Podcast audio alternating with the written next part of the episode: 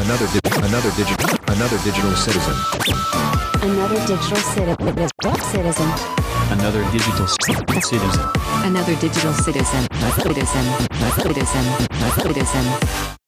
Ole, ole, ole, ole, ole, ole. Yes, it is uh, football season. Welcome to another digital season, and uh, welcome to this football field episode of another digital season. With me in goal, I have uh, look. Hi. Hi, Fro. Hi, everybody. I I played uh, striker when I was uh, in. I guess when I was active. a kid, when I was playing soccer, fo- football, foot, football. Football. Are you Norwegian or something? I'm Brazilian, so I'm like one of the best soccer players ever. Oh yeah, yeah. yeah. Yeah. Brazil uh, is uh, on my list of, of teams. Are they still I- good? I mean, when I was younger and Oh, yeah, I yeah. followed soccer, they were like always the best. Are they still? Oh yeah, yeah, Yeah. They are still around. They are super good. Uh, I I have been watching a lot of, of soccer. We will talk about that a little bit later. But uh, it, it was very very fun to see that Germany lost two one against Japan, uh, a team that's like never like beaten Germany in in the opening match of of, of their kind of uh, league. That was fun. 2 1 to Japan over Germany. How often do you hear, hear that? Is there a favorite right now in like the betting, or are you following that, or what? Oh, yeah, uh, France is up there. Uh, they won 7 0 against uh, That's big. uh, a Country, from country McCountry Erson.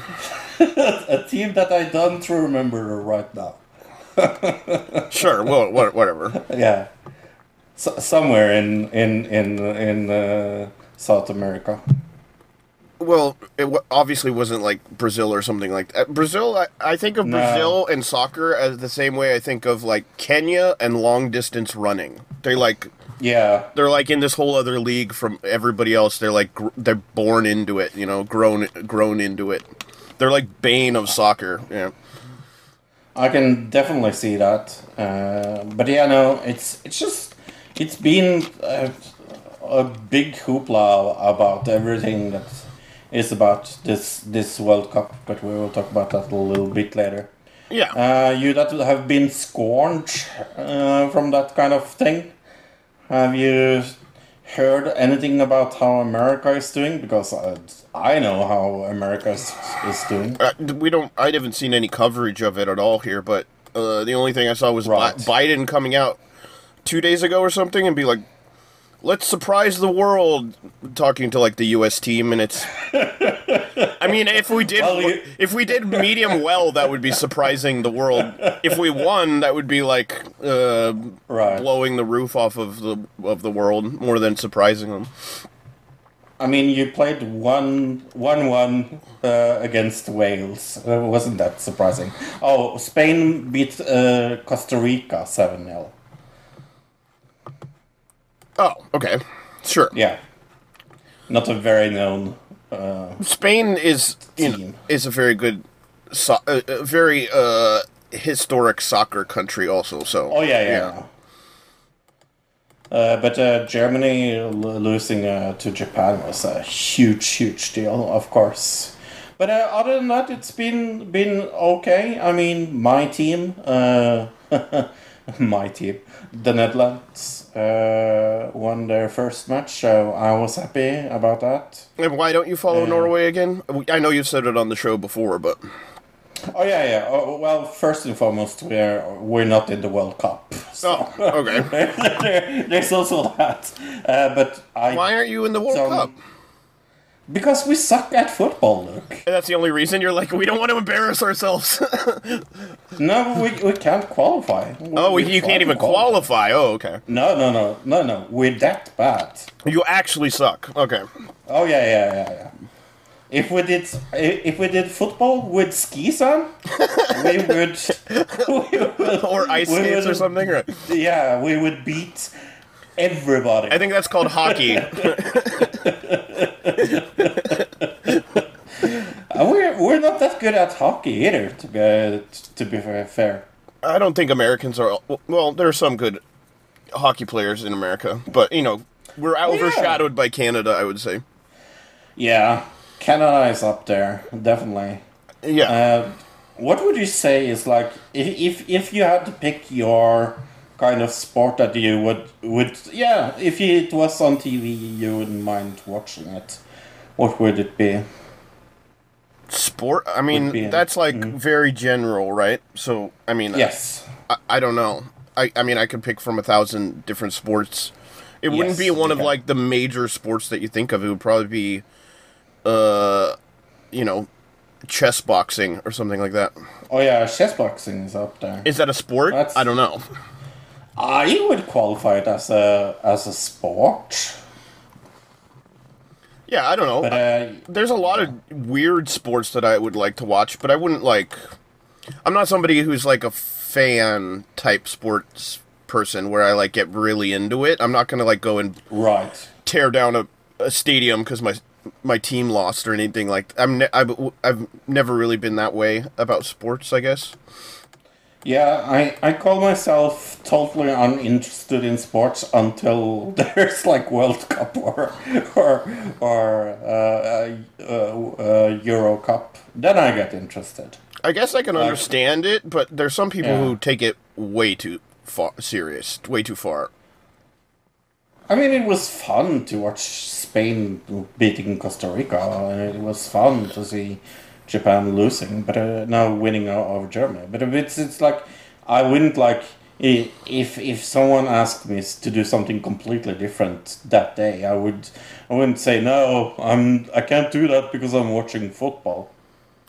Yeah, Maybe there's people who just like it's it becomes their whole like life or Yeah. whatever amount of time that's whatever sport it is that season it's like everything else gets thrown out the window and if you're if you're not in that world with them then you're not part of part of that time period it's like the people who like uh yeah riot when your team wins or loses it doesn't really matter those people that kind of whole thing I, I don't even understand it. I guess the mentality is like us versus them mentality, and it gets it riles people up. But I don't know, taking you know, uh, the idea of like backing a sports team so seriously that you like get upset about it is so uh foreign to me in the sense that like I don't understand how you can be so attached to something you're not actually involved in. You know what I mean? Right. Yeah. Yeah. No, it's a level with with the Netherlands and me. Like when I say, "Oh, we won our first football match," I didn't do fuck nothing. like, Yeah, exactly. Like I can understand, like if let's say somebody put like a thousand dollars on a game, I can understand them being Yeah. upset that they lost a thousand dollars. If you're just watching Yeah. the game and you're getting just as upset as the guy who lost a thousand dollars and you didn't like lose anything, you're just a random person. It then it's you're being silly. That's but I mean, you know, to each their own. If you want to get upset about something that doesn't actually matter, what uh, good for you, I guess. so if I if I if I had to pick like uh, Canada's national sport, I would say uh, hockey. If I had to pick Norway's national uh, sport, I had to pick skiing. Is American football? Uh, I think baseball is the national pastime, right? oh, national pastime. Okay. Yeah, baseball is considered America's national pastime. I don't know, football is kind of bigger now as far as like mm. maybe monetarily and probably the amount of people that follow it, but as far as like what Americans call the national pastime is supposed to be baseball, I mm. guess. I don't think I have seen a single baseball match in in my entire life. You mean like all the way through from start to finish? Right. Right. Um cuz they're very long. Baseball Uh, games are I- long and kind of boring, but like in like a not as long as cricket and not as boring as cricket way. Right. baseball is like uh, a cricket on speed. yeah, yeah, and it, and yet it's still really slow. So yes, yes. I mean, you could say that about certain soccer games, like when there's no Oh, yeah, yeah. when you get a really Nil-nil low is scoring so game. Yeah. or you get a 0-0 game and nothing happens it's like that it's can be really boring yeah i mean any sport can be like that i suppose Definitely. Anyway, sports talk. That's what we right we never talk do. about sports tomorrow's thanksgiving by the way here in america Oh yeah, Happy Turkey Day. yeah uh gonna do thanksgiving with the fam tomorrow Mm-hmm. Mm-hmm. I don't wish Luke a happy uh, uh, Hanukkah. Yeah, hanukkah yes that that was that was the word I was looking for. I almost said Halloween and what were you looking for holiday what holiday. I don't know. You don't- whatever. Something starting with at eight H. Yeah. Uh, no, I don't. Uh, sorry, I, I say Happy Turkey Day because that's that's mu- much more fun. Yeah. Uh, I, last year you had uh, your mom had bought uh, three turkeys for a family of uh, two. Well, that's not entirely true, but uh, and one of them is vegetarian. Has your mom bought enough um, turkey this year? you know what i don't i haven't seen a whole lot of i don't think i think maybe my sister's get I, getting the turkey because i haven't seen a turkey at all I I don't know. I've been really busy the last bunch of days. Uh, Exciting. yeah, I've been just weird busy. I got. I'm we're recording and I, I got an, I'm looking at my new monitor here that I just set up yesterday. Uh, Got a whole new setup uh, that we're recording on. Well, not a whole new setup, but a lot of a lot of it's a new setup. So nice. yeah, it's been Is a, that a Christmas uh, present from yourself to yourself? actually some. I just got a a whole like uh, PC setup that w- had like I don't even know. It's got like Windows Seven on it or something. So I I I didn't need the tower. I just got rid of the tower and kept all the other parts of it. Yeah. Right. Yeah. Cool. Mm-hmm. uh, should we start this podcast maybe? Let's start a podcast.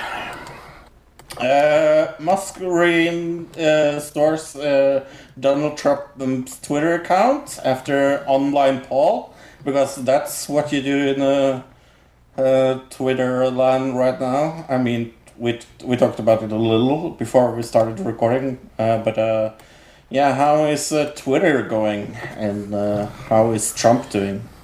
Uh, yeah, there was a weird moment there where everybody thought Twitter was just going to disappear, and so everybody was scrambling to be like a lot of major social media people, especially people who are like well known specifically for like their Twitter, um, were put putting up alternate social media accounts on on their social media or on their Twitter pages to you know, just in case. I even had people contact us that we like talked to through Twitter to be like, "Hey, we need like an alter just in case I don't want to like totally lose contact with you because Twitter goes down." So yeah, um Twitter has been quite a crazy ride this week. And then Elon Musk reinstated Trump uh, account on Twitter on Saturday, reversing the ban that has kept him off so the social media site uh, since January 6th. Uh, Musk made the announcement in the evening after holding a poll on his Twitter account that said click yes or no on whether Trump's account should be restored. As, as the yes vote won with only 51.8%, uh, Musk had said Twitter would establish a new procedure and content moderation council before making any more decisions to restore suspended accounts. Uh, the people have spoken. Trump will be reinstated, Musk tweeted. Uh, shortly after Trump's account, which had earlier appeared uh, to be suspended, reappeared on the platform, complete with all his former tweets. Uh, his followers were gone, at least initially, but uh, they started regaining. Um, but Trump is kind of has not. eighty-seven. 87.7 followers Trump million. uh, will he actually return to Twitter is the question because he has his own Truth Social, right? So why would he? Right. Why would he go back for- there when he's invested in this other, you know? Unless he was like using Twitter specifically just to try to send people back over to truth. I don't know why he would do that, you know? It's like um helping out your competition. Uh, for people that's wondering uh, what Donald Trump's last tweet was, that was from January 8, 2021, and he says, To all those who have asked, I'm not going to any inauguration on January 20th. That is his last tweet. That seems like a little time ago. Well, January it's January 6th. Fro. yes. January 8th is when he got kicked off. Yep. Right, okay. Yeah, I, I wondering if you were making that connection or not. Okay. Oh, yeah, yeah, yeah. Um He also uh, follows, by the way, uh, 49 people. I think another thing is I think have I think Musk kind of wants some of these people back for the enga- engagement. Like he wants to be able to like get uh certain people back on that he knows are gonna like people are gonna follow, right?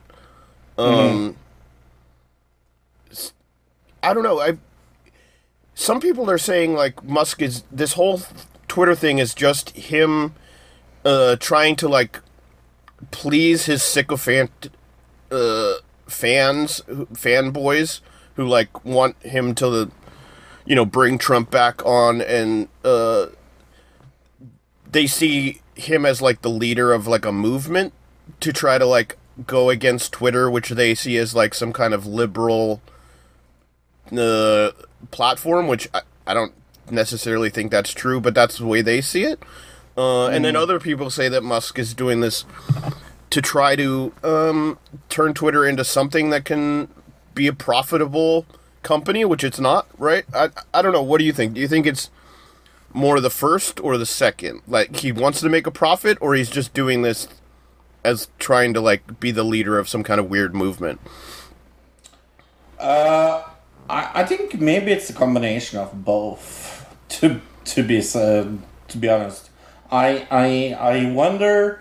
I, I wonder who will be left as an advertiser on on on Twitter. I kind of I uh, uh, I love Stephen King. He's my favorite author. He he, he posted a very funny tweet. He said, "Pretty soon, uh, the only advertiser left on Twitter will be my pillow." Which that even that guy probably would just be on Truth Social. Doesn't that guy have his? Right. He tried to do his own social media thing for a while. I don't know if it still Right. exists, but he wouldn't. Why would he be on Twitter if he's got his own thing? You know? Yeah.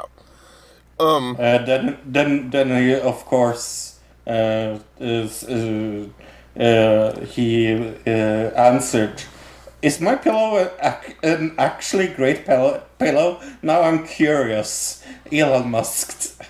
that's it. oh, that's funny. I've never used my pillow, so I, I, I don't know if it's Right. good or not. I, I, I doubt it. I doubt it's a good pillow, to be honest. That that as well. Um. Yeah, I don't. I don't know what what the plan is here. I I know that Twitter has never been a profitable company, so I have a feeling it's more the latter that Musk uh, is doing this more as like he he wanted to like be the leader of kind of a movement to go against the people who ran Twitter. And like I've said in the past, he didn't ever really want to buy it. They sued him into forcing him to buy it. Um, and I think that kind of backfired on him, and now he's trying to pretend, oh, I'm doing this for this reason or that reason. But in actuality, he never wanted to really buy it, and now he's stuck with Yeah. it. And Yeah. he, what I heard is he took that loan. He took a loan for the 44 billion he had to like spend on Twitter, uh, and that the interest of that loan itself is like millions and millions of dollars, and that uh, would be a reason for him to file bankruptcy as far as Twitter goes. And that's been a mm-hmm. discussion. We'll see if it happens. And if that does happen, would Twitter disappear? We don't really know, I guess. I have a sneaking suspicion that it will not. If I had to put any money on it, but I I I really don't know. Of course, The strange thing is, uh, if Twitter did disappear, like, what is the alternative? And the there are a I think few. it's Facebook. Yeah, There are a few, but like, Truth Social would end up being like one of the main alternatives, which is weird to think Yeah. about. Yeah. maybe maybe uh, he really has stocks in that as well, and we don't know. And he bought up Twitter to like burn it down, so his stocks in Truth Social would would go up. Right. Exactly. Conspiracy.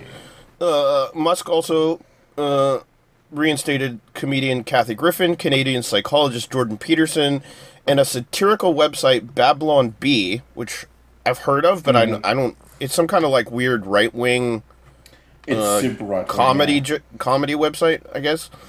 Um, yeah, you have to put comedy in quotes there, Mister. Right, exactly. uh, he had he responded no when someone on Twitter asked him to reinstate Alex Jones's account, though. Yeah. He's like, I have children. no.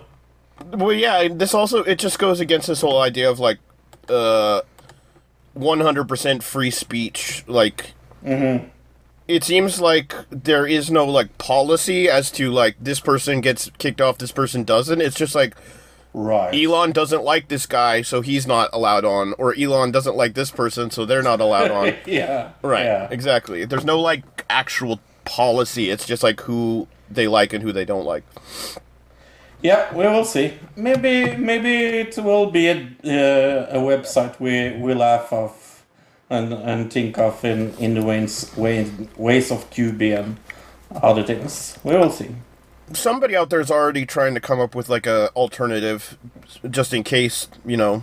Uh, I wouldn't be surprised if we see a few different social media, Twitter type social medias kind of pop up in the next few months. Right. Is the Saudi Crown Prince on Twitter? I would guess not, but I don't know. Maybe I would guess that like there's probably like a official Saudi like uh, crown or like royal Twitter something like that. I don't know though. Well, you can send police to his uh, mansion uh, because uh, he has immunity. Uh, U.S. Has determined that Saudi Arabia's de facto leader Mohammed bin Sal- Salman has immunity from a file a lawsuit filed by uh, the fiance of murdered journalist Jamal Khashoggi. Uh, U.S. intelligence has said it believes the prince uh, ordered the killing, but in court filings, the U.S. Department says he has immunity due to his role as the prime minister of Saudi Arabia. Mr. Khashoggi's ex fiancee wrote on Twitter that Jamal died again today with this ruling. She, along with human rights groups, uh, have been asking unspecified damages in the U.S. for the murder of her fiance. So, um, yeah, the, Yeah, I'm not going to try to be a douche, but you can't dwi- die twice. That is uh, impossible if you're not a zombie. I think she's saying Uh, like his spirit, yes. his spirit died. I guess maybe. I understand that. Right. I hate it when people say that. It's just a stupid thing. The official explanation for granting the immunity to the man the CIA suspects was complicit of the murder is that the Saudi crown prince status formally changed in September when he na- was named prime minister, but this change is largely academic. The Saudi Arabian power rests with the king, and the crown prince uh, is immediately blood related to the royals. MBS, as the crown Right. prince is known, has been all powerful uh, since 2017. It's like, yeah, um, I just it's this comes after. Oh, they even have a picture. If you roll, if you scroll down a little bit, we got the fist bump picture with Biden, Yep. And that happened because they were trying to make a deal for oil, which Yep. happened because of the Russian uh, Russia being in U- Ukraine, and then our sanctions against Russian oil. Uh, and now we're giving this guy immunity, even though he murdered a U.S. journalist, right? Um, and then, Yep, yep, and yep. then the same people would say, uh, you know, there's an attack on journalism in America right now, but like, Mm. you can't be against attacks on journalism uh, and be like, "Oh my gosh, these people are trying to ruin journalism. This thing's trying to ruin," and then have this happen and and be like, Yeah. "Oh yeah, I'm fine with that." Yeah. right. Yeah, yeah, yeah. You know, uh, everything goes together, goes together, goes together, goes together. Uh, it's it's sad. It's sad, sad, but not surprising at all. I mean, I'm I'm not shocked by this news at all. Like, it's just sad. Yeah, especially for the family, obviously. Um, Yeah. that there's not going to be any kind of you know uh, resolution to his murder. Exactly. Mm-hmm. Even though the U.S. recognizes that this guy probably killed him in a horrific, m terrible way, uh, Oh, yeah, yeah. they're giving him immunity. What does that say about you know the justice system? Not much. This guy Uh, gets also- immunity, and and and we're still prosecuting Julian Assange, right? Right. Yeah. yeah, Blood oil money.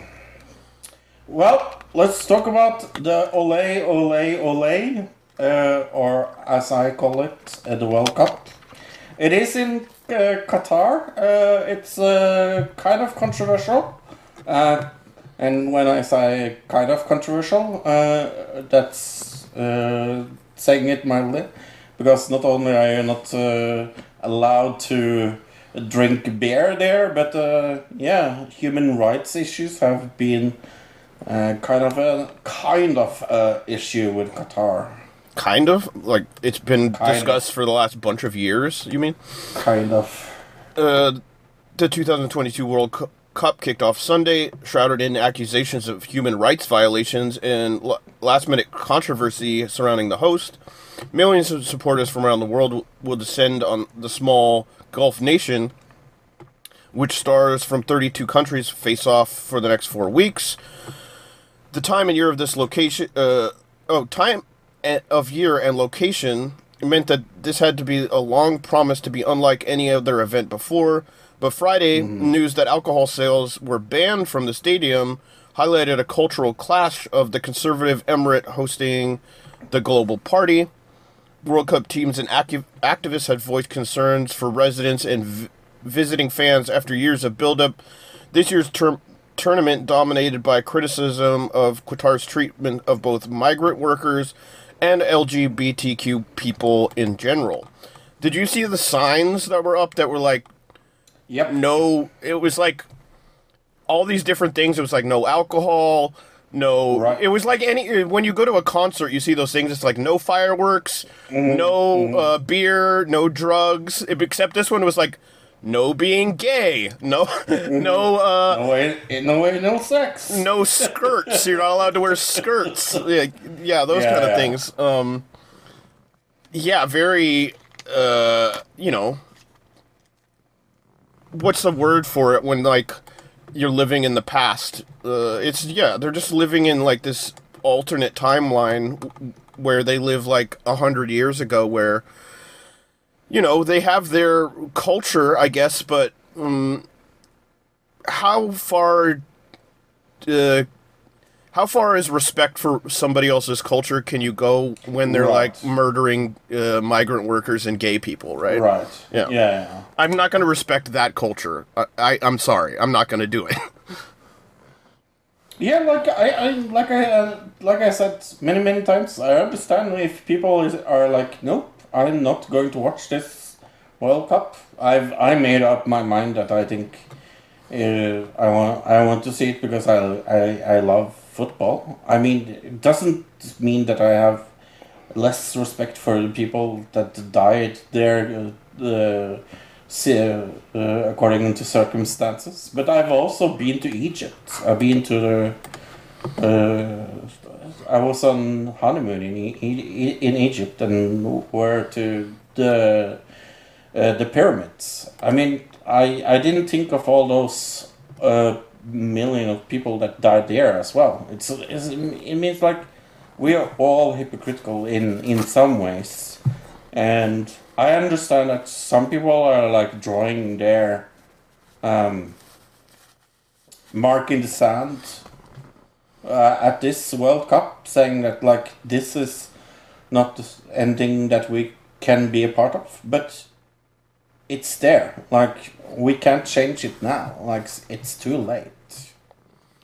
I think making a, a fuss about it, uh, it works in the sense that then next in four years when it happens again, uh, Right. whatever country that is, uh, and future countries need to be like set to a different standard. Obviously, than they decided when they when they decided to have it in Qatar, they should have known Right. that that wasn't going to fly. Obviously, I think the other thing is like when you were saying you went to Egypt for your honeymoon. It's like yeah, you went to Egypt, but when you were in Egypt, did they have signs that literally had a, like uh, symbols of uh, being gay, and then it had an, a red X through it. You know, it's like they're putting it out there in a way that Right. makes people go, "Hey, that's fucked up."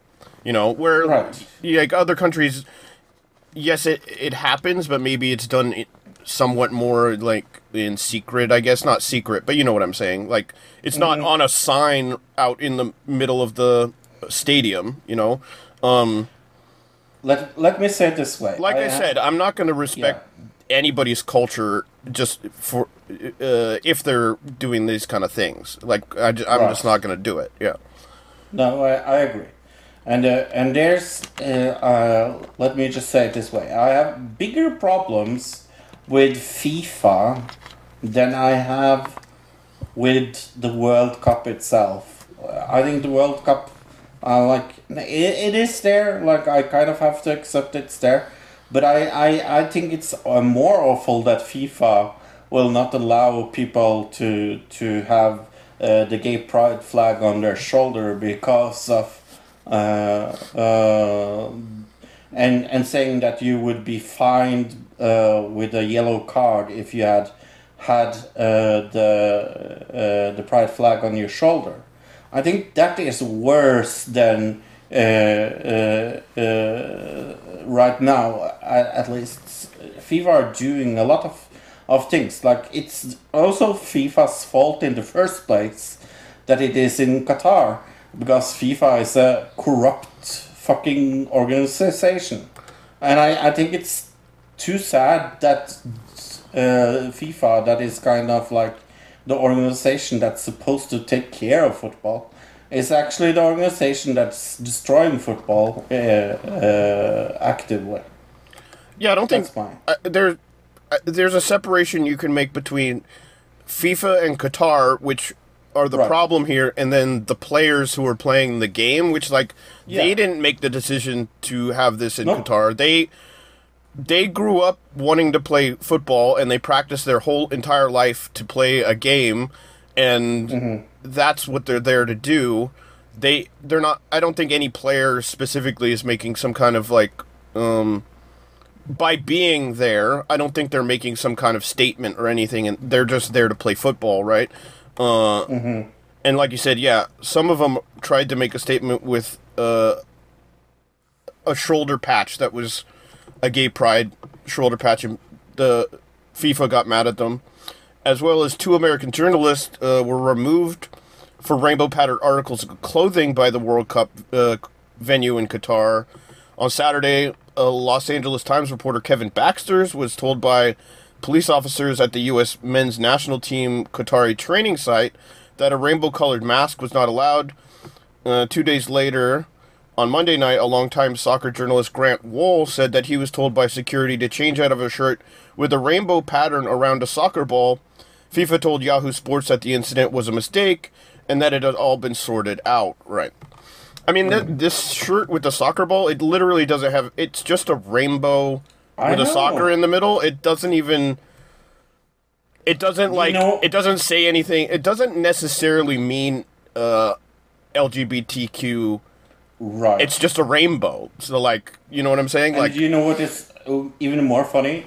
Uh, uh, uh, Belgium, that doesn't really have like the rainbow in their uh, in their dress or anything uh, in their football kit, have been asked uh, to uh, uh, not asked, be, have been told that they can't play with their away kit because it looks too much uh, close to rainbow.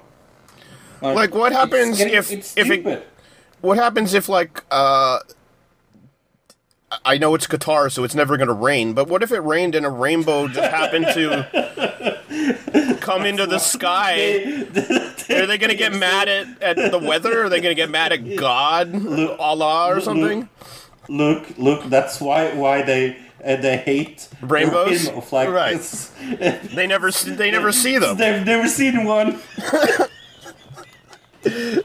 It's like oh no, it's so scary and They- colorful. they do say that uh, fear of the unknown is like the scariest thing. So maybe you're right. They've never seen a rainbow, and that's why they're so afraid of it. Oh, that's funny. Oh, Yeah, the whole thing's Anyway. dumb, obviously, and Yeah, yeah. Qatar is stupid, and Yeah. I, I think everybody's known that for a while. It this is just uh, exacerbating that situation. Yeah, was it the football that destroyed the pipelines? No. it is explosives, says Sweden. uh, the Nord Stream pipelines carrying v- vital gas from Russia to Europe were blown up as an act of gross sabotage. The Swedish investigation concluded on Friday. Swedish Public Prosecutor's Office announced that the investigators found traces of explosion explosives on several foreign objects found at the site under the Baltic Sea, which they consider a crime scene. Swedish officials said it was too early to accuse any individuals of a crime, while other agencies and Western officials have been less hesitant, blaming Russia and Putin. Multiple leaks were found in the pipelines in late September, uh, deepening the ener- energy crisis currently in Europe. So, uh, Yep. yeah, they're just saying like this is definitely sabotage. They're not saying it was Russia. They're not saying it wasn't Russia.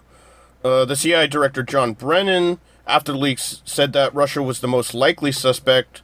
Germany's Federal Intelligence Agency said only Russia could have been responsible. Other experts agree, telling Insider that in October that Russia was the most likely culprit. Uh, Sweden's public prosecutor office office said it was still working to find out more details, uh, and multiple other investigations are underway by other countries. So, yeah, this is just an update on this whole situation. Still, nobody claiming responsibility, right? So, Right. It's it's it's probably Norway though. we've t- that's I mean, it's not on like what if it was some really rich oil ma- magnet Magnate magnate in Norway? in Norway, Yeah. and he hired Yeah. some like guerrilla group to do it, and he knew he was going to profit from that. You know what I'm saying? Uh, It's not on. It's not out of the realm of possibility, I suppose. I think you would be called pretty high if you suggested with a straight face that it was Norway. Is that? Uh, I'm not suggesting it was the Norwegian government. I was saying it could just be, you know, a random Norwegian um person. Yeah.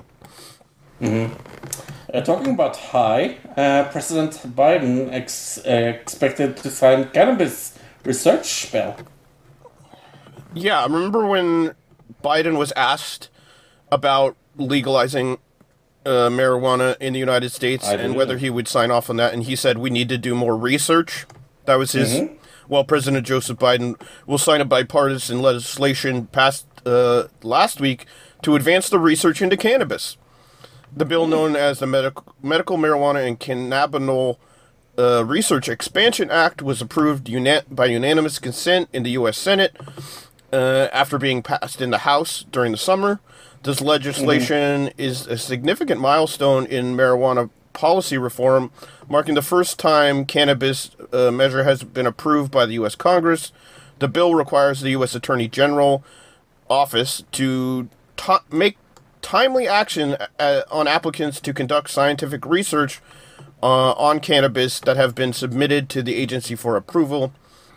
The president's intention to sign the legislation was first revealed and later confirmed by a White House White House spokesman. So, um, yeah, uh, this was co-sponsored by Earl Blumenauer of Oregon.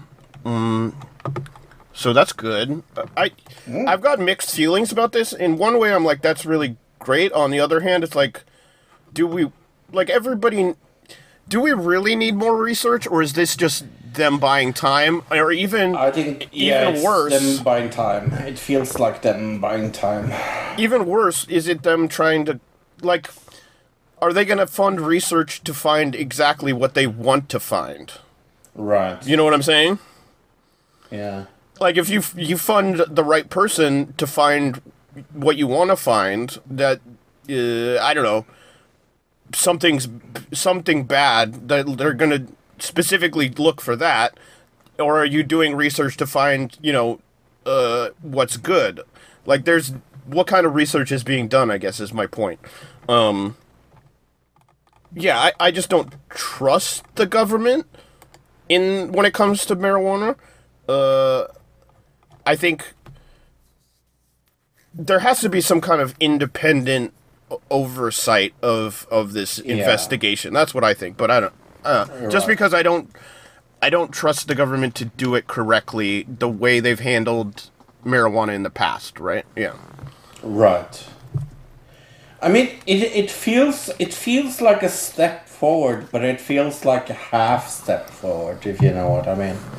It it, it feels like it's kind of like yeah, this is a good thing, but it's also like yeah, like you said, it also feels a little like a bit a bit slow. They they are at least treading extremely extremely carefully and slowly. Yeah, yeah, I, I, uh, I get it. Like, it's definitely a good thing in a way, but at the same time, it could be used. It it can be used Right. in a bad way to actually go the opposite way if they wanted to use it for that. Yeah. Mm. So, do you think the reason why this flock of sheeps walked around in a circle for 12 days could be because they were high? They like fed them marijuana. Yeah, yeah. There's like uh, pig. I think it was pigs. They like in Washington State. I want to say that they were. Okay. They fed them primarily marijuana, and supposedly they're like really tasty bacon. Have you heard that? L- let me look that up. No. But uh, and, and you can go. You go into this article, and I'll go look that up. Yeah, a flock of sheep has been walking in circle for 12 days and nobody knows why. Uh, China state-run news site People's Daily tweeted security footage of a bizarre phenomenon after 10 days, calling it Great Sheep Mystery. Uh, the publication reported that uh, the sheep are healthy, but the reason for their weird behavior is still a mystery. Uh, we have a video here that I have watched. I don't know if there's anything sound, but we would just see them going in circle, and it's so fucking creepy. It looks like it's from a movie uh, in Japan. All right, we got a 22 second video, so let me make sure the volume's all right. All right, give me a countdown. In three, two, one, play. So spooky. Well, they added spooky music, so that obviously adds to it. Okay, now we got. The daytime shot is a little less spooky, right? But it's still weird Yeah, looking. but still fucking weird. And why are, are they so afraid? Like this, this reminds me of Ringu. Well, I mean, the black and white night camera definitely adds to like the creepy Ringu like effect for sure. But it Mm-hmm. ma- it definitely makes you think of like some kind of I don't know, uh Shyamalan type movie where like the the sheep start doing this and then an alien spacecraft comes down or something, right? Mm-hmm. Or maybe oh here they're the alien spacecraft is already there and that's what they're walking around. You just can't see it because the spacecraft is, is invisible. That's why it's round and they're walking in a circle around it. That that's my explanation for this whole thing. So, what did you find uh, out about the pigs? Uh, yeah. Uh, a dish with a story that is very tasty and unique to Oregon, and is much more powerful and meaning and memorable. Uh, an owner of a farm in Forest Grove, Oregon, has teamed up to offer High on the Hog dinner, an event centered around roasting cannabis-fed pigs and some summer ves- vegetables as well. Yeah, it's a thing. They they feed Nice. leftover cannabis to the pigs, and supposedly it uh, makes really good, tasty meat. Uh, some customers have asked if feeding the pigs cannabis plants makes them high. The answer is no. Pigs have a f- similar endocannabinoid system to humans, which means that minimal THC that exists in the feedstock would uh, have been heated in order to, to make it be. Oh, it it has to be heated to make it psy- psychoactive. Okay, so yeah. Ah. Uh, Well, that's what we're doing when we grill them, so maybe we will get high because they eat the meat and uh, THC is getting into the meat, and when we heat. No, no. No? no. Uh, No. Yeah, there's some people saying it makes it tastier. Other people saying that that's a myth. Maybe you know, kind of. Maybe you're, some people are getting a little. Uh, they're they're uh, assuming it tastes better, um, but maybe it just tastes the same. I don't know. I'd have to try it. I guess. Hey, I'm done with Christmas shopping. Are you done with Christmas shopping? I've got a couple more things to buy. There's one or two people that I just cannot figure out what to get them. to be honest, like I've run out of good ideas for a couple of people that I know. So uh, I, I went I went out of good ideas very very early, so I went to established titles. Uh, we're not sponsored. not sponsored, or- right? Yes, just saying that. Uh, uh, and they have a Black Friday sale right now. Uh, and what they do is they they sell you uh, a foot of Scottish land. Uh, so you can actually call yourself a lord or a lady. I mean, it's kind of a fun gag gift kind of thing, yeah. right? Yeah. Yeah, but they they also plant a tree for every uh, one they sell. Right. So it's kind of like environmentally good as well. So I bought that for my dad and his wife. So they now can call themselves Lord and Lady. Are you ruining their Christmas gift if they hear this? Nope, because they have already gotten it. Oh, okay. Yep. All right. Well, Tron's going to talk about Christmas. Uh, he's going to talk about giving away your Christmas gifts. Hello, this is Tron where Tron tells the truth. I usually don't talk about Christmas so long time before Christmas, but this year I'm going to talk about Christmas even if it is in November. My big suggestion for all of you stop giving gifts. Yeah, stop giving expensive gifts. I say what people buy for each year, and something's getting larger and larger. Buying Christmas presents to each other is not like fun anymore. It's just a fucking drag. You're buying shit the people who don't need the shit to get more shit in return. I talk to my family I don't want any Christmas gift. I can rather use the money to, to travel to see them or have a meeting outside with eating dinner or something. But giving more shit, I have all the books, DVDs, socks, and everything I would need in life. I have family, I have friends, and so on and so on and so on. I like to celebrate Christmas, having fam- fam- family and friends along, singing, getting fucking drunk, and eating too much food and candy. But all the gift stuff, I can spare it.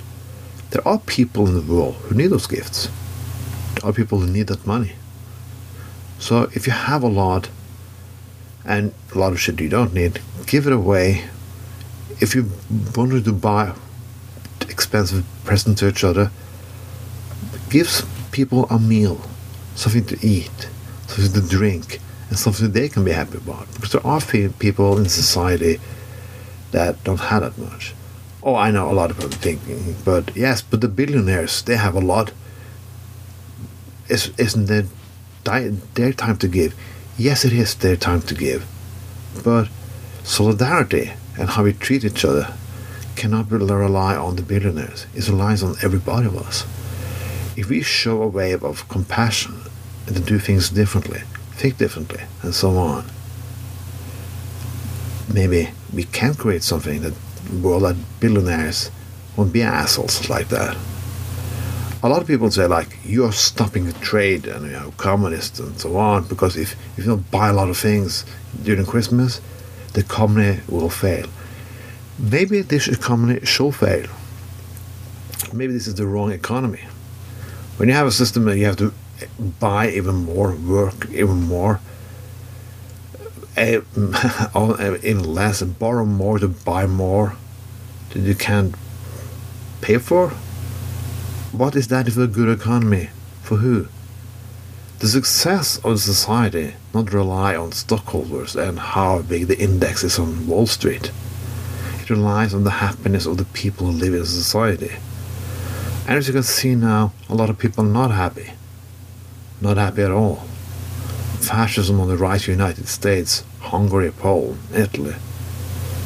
Yeah, even the football system support fascist fucking dictatorships in the Middle East.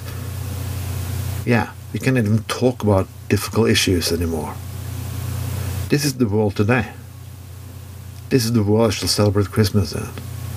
On that term, I'd rather give to the people who sit in the end of the table, people who can't eat, who can't speak up for themselves. A, a friend of mine gave me a big quote. Let the voices of the poor be as high as the pathetic behaviors to the rich. Oh, that was a new translation for me, but but that we should pro- create more for the people who need it, not more for the people who already have. This was Tron with Tron tells the truth.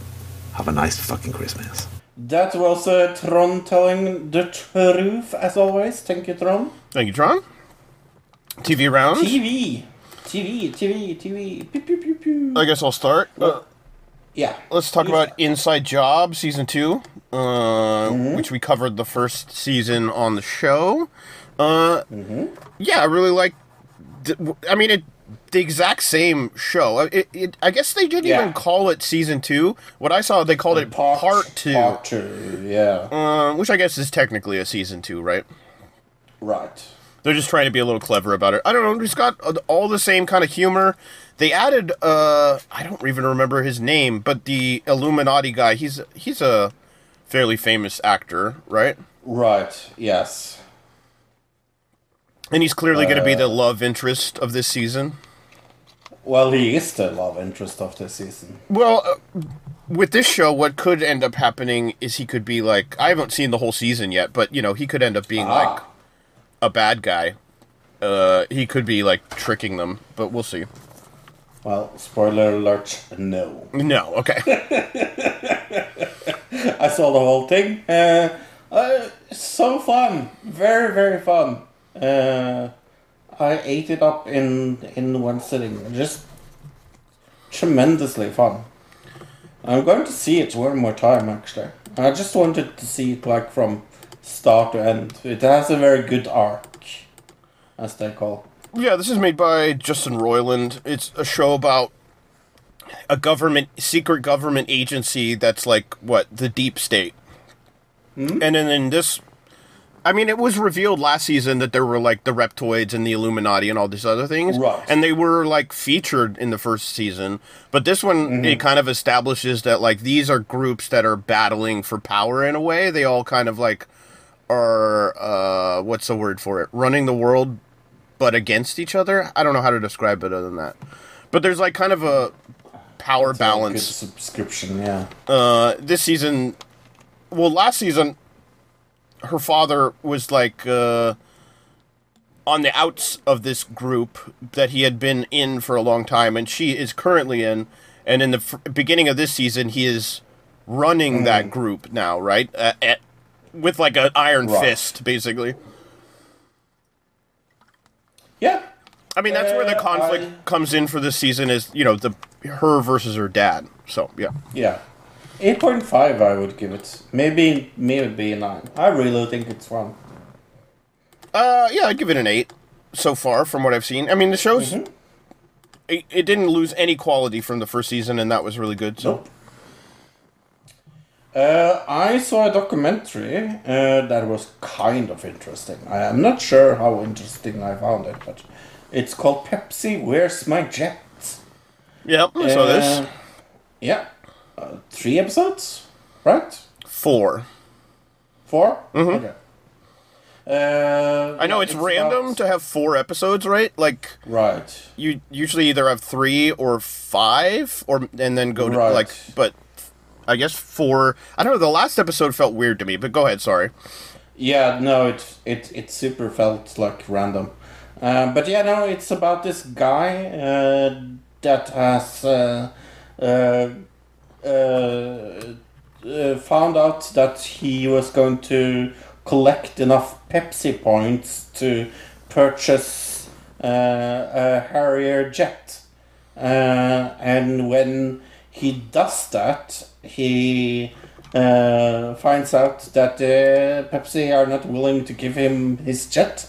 Right. Uh, and it's about the legal uh, ramifications between this and how this was a commercial and people like, yeah, how serious is this and things like that. Like I said, it is an interesting topic. It's nothing wrong about the topic. I just found it a little.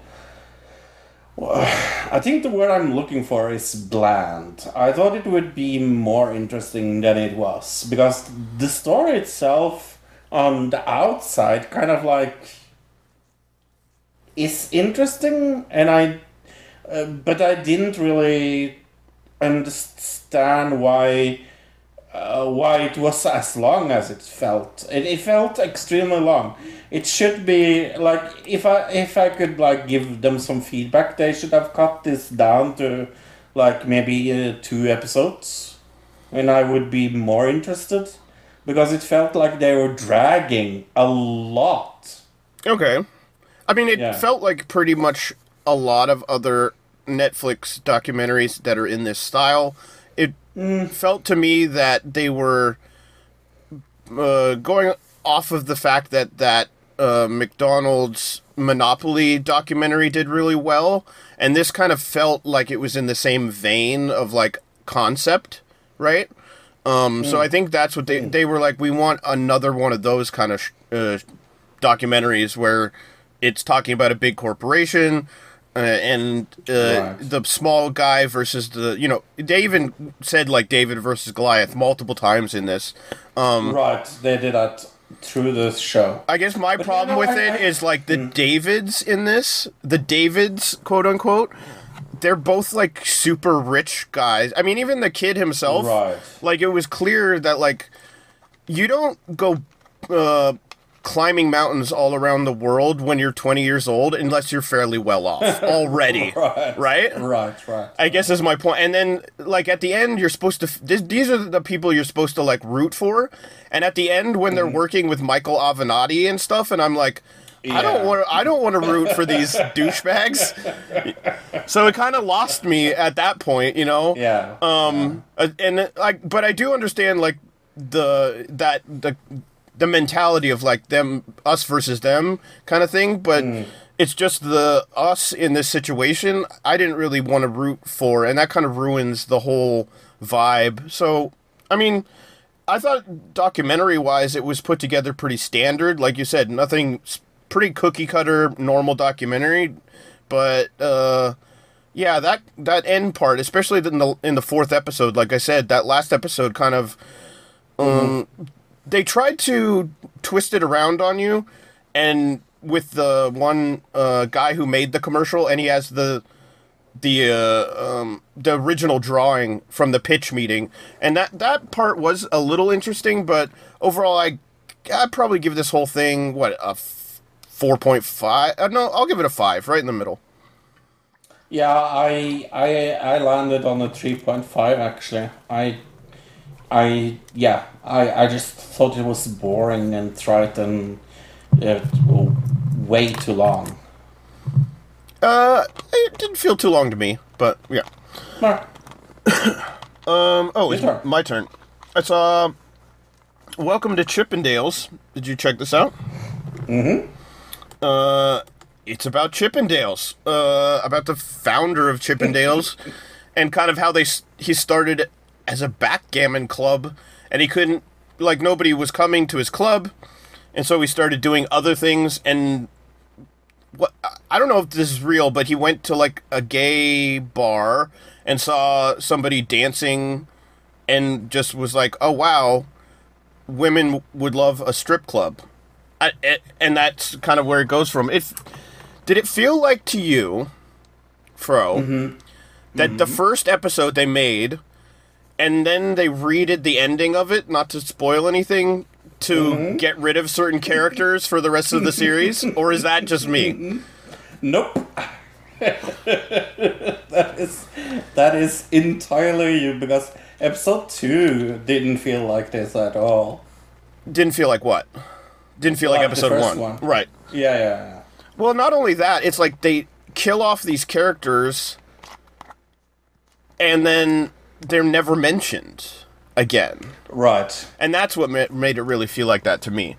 Um Yeah, I mean, I thought the acting was good though. And the story is kind of Very interesting. good. I mean, there's a lot of like filler because they're like Mm-hmm. uh, sometimes they're just showing you like the dancing and Mm-hmm. not really they're they're not there's not a whole lot of storyline going on during that time but sometimes during like the dan- the dance routine bits they'll cut in with somebody in the background talking to whoever the choreographer or something like that. Um but it didn't feel like when there was filler it lasted too long. I don't know. Uh yeah the ending of episode one is a little awkward but everything else i thought was good. What what did you think? Uh, you know, I I went into this with absolutely no expectations at all uh, because I haven't really heard about this show. Uh, I like Kumail. He's a he's a good uh, actor, uh, comedian. Uh, so I thought maybe it would be a little more funny than it is. Oh. it's, it's def- it's definitely drama. Uh, but he's he's a good actor. I, I think he fits fits very good into this role. And then, then I saw that Juliette Lewis all of a sudden was in this show, and I was like, wow, she's a good actor as well. So I think the concept and uh, the story itself is very good. I have some like tiny minor issues though. I I felt uh, like a lot of the script was a little bit fluffy in the way that they were trying to fill in time.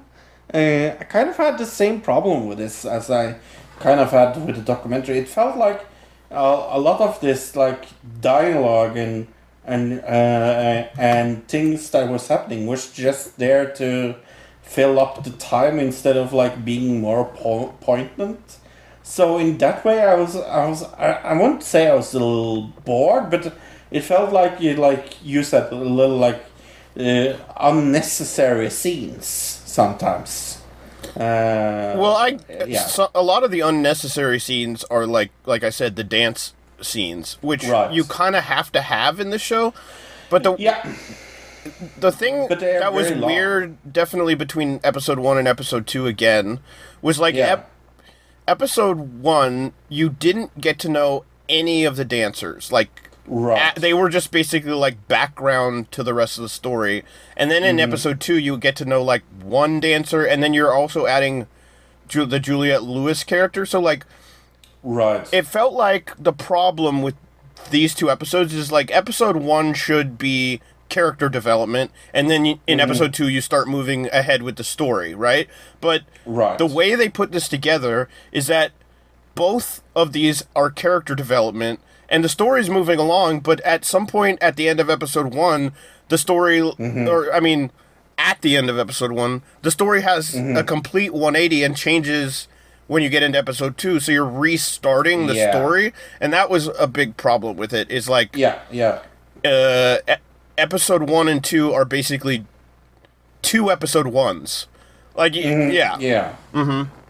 I, I totally agree. Uh, you know, uh, I will give it a. This is hard. Um, six point five. That's exactly what I gave it. And I think that's what it deserves, to be honest. I think the biggest Yeah. glaring error was the, the change from episode 1 to 2, but I mean, if you were just so. to go and cut out kind of some of the ending of episode 1 and then Hmm. flow them together a little bit better, I think uh, this could have been a, a like a higher, like in the seven five range, but Yeah, and uh, it also makes it so I don't really have any interest in watching more than two episodes. I think the acting is what really makes this hold its ground, and where I would I would be willing to watch another episode. Uh, I don't know if I'll watch the whole season, but the acting is good enough Right. where I'm like, I, I want to see more of this, these characters. Yeah. Well, let's talk about something that oh, I had high expectations for and didn't really measure up. Let's talk about 1899. Okay. Yeah, I saw Uh, this. I 1899, yeah. Uh, this was not a good follow up to uh, one of my favorite shows of all time. That's for fucking sure. This was not dark. That's Is this a follow up to that? no, no. I Oh. meant it's by the same people. Right. It's- Okay. it's, Yeah. Right. Okay. Yeah, yeah. yeah. In in the way that uh, my expectations were like, oh, this is going to be as good as As their other stuff. it yeah. as their other stuff. Um, yeah, it's about this uh, migrant steamship that's uh, like uh, has a mixed bag of like people in it, uh, and they are like There's the upper Uh, deck and the lower deck, where Right. there's like the poor people, and then the upper deck where there's all the rich people. Right. Yeah. And uh, in 1899 is, of course, the year. Um, then something happens, and they find this other ship. They get a sig- they get a signal and they go Right. to the signal and find another ship. Yeah. Yeah, and uh, yeah, that is kind of uh, what they find aboard the other ship is kind of the problem. Uh, but uh, yeah, no, that's the the whole thing. I saw two and a half episodes, and I'm out. This was not good, and I don't think it was the acting. I well, I I I, I will say it's not the acting. I think the Uh, dialogue was bad, the dialogue is terrible. and like when dialogue's bad, that can come off as bad acting. But I think you're Yeah. right. I think most of the actors were decent. I think they just were delivering bad dialogue. Yeah. And the plot itself is also semi-interesting. It's kind of like I was not interested in it, to be honest. Um, I, I said semi-interesting. Right, Some some well- of the things that happens in the two first episodes uh, led me to to think it would be semi-interesting. I compared it to Snowpiercer, that show. Yes. and that the plot line is so much more in depth and like the character develop, development is so much like you feel for the characters so much more and like mm-hmm. it moves along in a like that show the tension is so much higher where this it, fe- it the tension feels really like minimal. It feels like mm-hmm. they're trying to be more creepy than tense and i think mm-hmm. they need like it doesn't come off as creepy as they think it does maybe. Or at least not to me. And that's i Yeah. that that was one of my biggest problems with it is it just felt like it was trying to be something that it really wasn't it was trying to be kind of a horror show but it wasn't horror enough Yeah. I mean, maybe it's because we're also watching Cabinet of Curiosity, and that's like a horror, actual horror show. Yeah. Mhm. Yeah, no, I was. I'm just disappointed. Uh, I give this show a three. I give it a four. So, Yeah. I mean, I, I the one thing is like set design and the way it was shot and everything. Very pretty. Yeah. yeah. And some the special effects are decent. They're not totally terrible or anything. So, No. all right. Uh, the, Uh, the last thing I saw. sad. Yes. Yeah, yeah. The last thing I saw was uh, Fleishman is in trouble. Fleisch, Fleishman, Fleishman. Okay. Did you see this? Nope. It's about a guy who gets a divorce. Um, he lives in New York, and his wife is like a talent agent. She runs a talent agency or something. They get divorced, and she kind of uh, just leaves him in the lurch uh, she's because she's so busy with work all the time that uh, he is. One day, she she just leaves the kids at his house and doesn't even tell him, and he doesn't even know they're there until he like goes and looks in the room, uh, and uh, and we're like, that's a little crazy. Why would she do that? And why does he care as much as he does? But then slowly we realize that like after he got divorced, he got on social me- or uh, dating apps, uh, and he's become like the uh, the most eligible bachelor basically in all of New York. Uh, it's kind of interesting. Episode two really lost me because it started to get into like religious stuff, and I was kind of like, uh, this is weird. I like episode one was interesting in the sense that like they definitely had a concept. Episode two kind of just lost me because it t- went away from that concept. I guess. Um, I it the whole thing has a voiceover, uh, in a in a like a book, like a novel way, like uh, uh, n- not novel like a book novel where like it feels like somebody else is telling the story the whole time. This woman is telling the story of him. It's not him telling the story of himself. It's like this third person narration. Um yeah, it's uh it's it's very average of a show. It's nothing great. They're trying a little too hard so it feels a little pretentious. It also is one of those shows where like I don't know who they're trying to relate to because you'd have to be like a millionaire doctor or lawyer to like identify with any of the characters in the show. Uh, you know, because it's like one of those shows where it feels like somebody from New York who doesn't understand the rest of the world, only understands how it is to live in New York, wrote this show. Um, So unless you live in New York, I don't see how you could identify with any of these characters. So overall, this is gonna get uh 3.5. Well, the last show I saw this week is uh, American Horror Story Season 11, or called also American Horror Story New York City, um, or N- N- NYC, I should say. Um, I am going to be a little uh, honest here. So, uh, American Horror Story has kind of lost itself. The, the especially like last season or in the season before that was uh, atrociously bad. Like I I didn't like the last season. I didn't li- like the season before that. I went into this thinking, uh, uh, well, I've seen an- any other uh, season of this, and I I have to say that uh, American Horror Story season eleven is probably one of their best seasons in many, many, many, many, many years.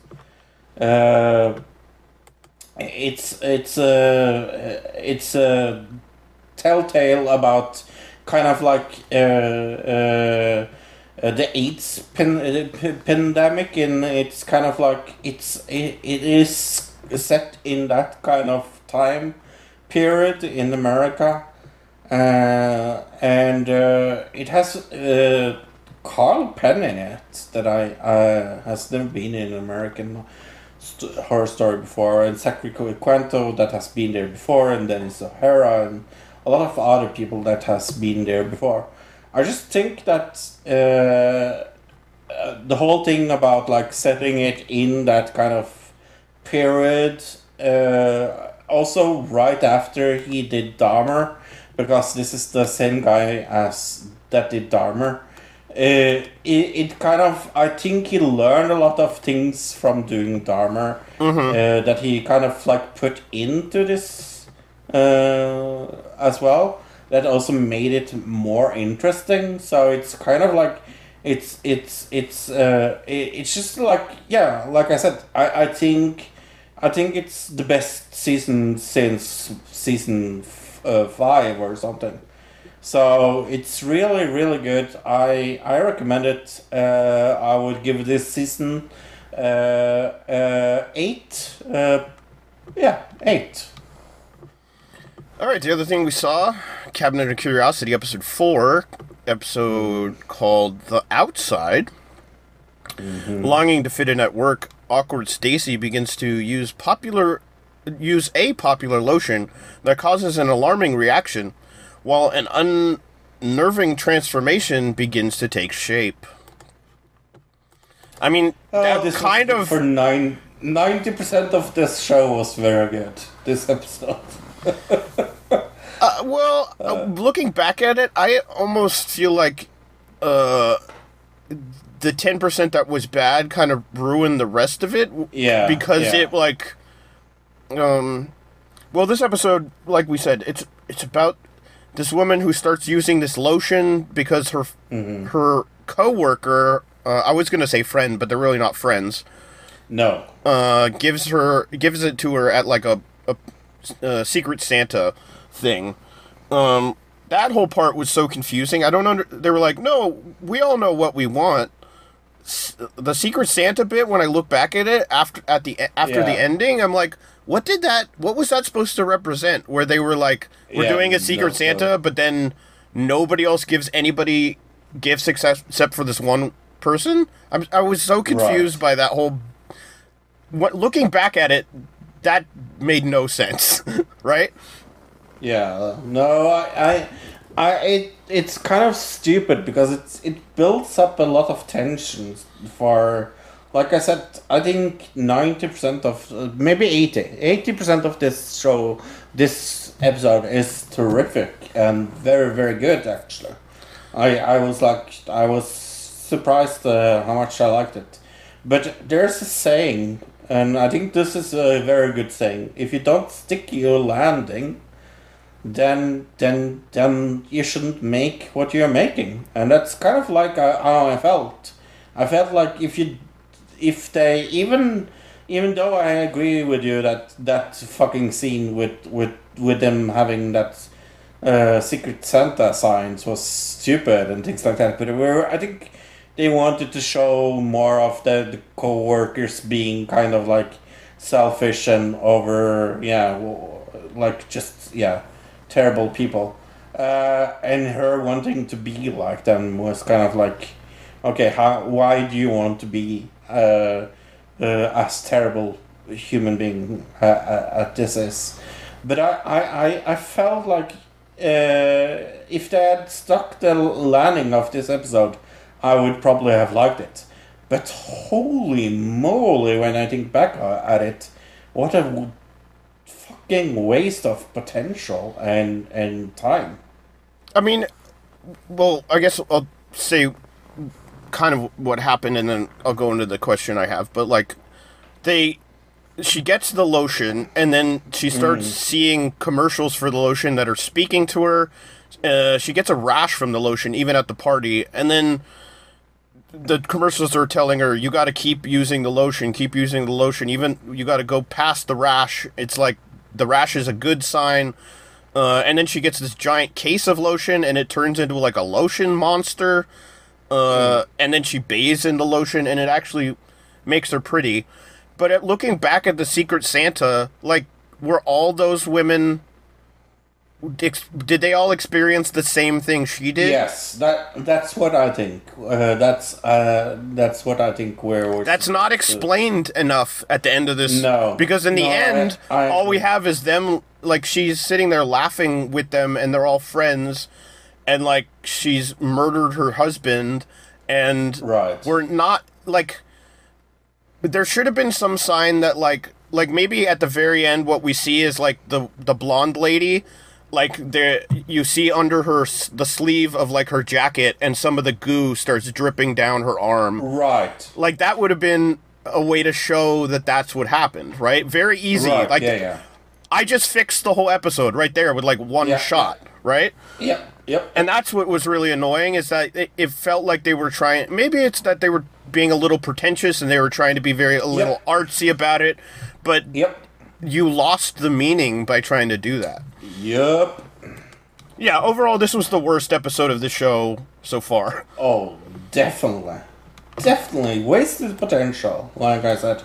there, there's nothing that gets me more angry when when I see wasted potential. But because, like I like I said, uh, good acting, very good acting in this movie.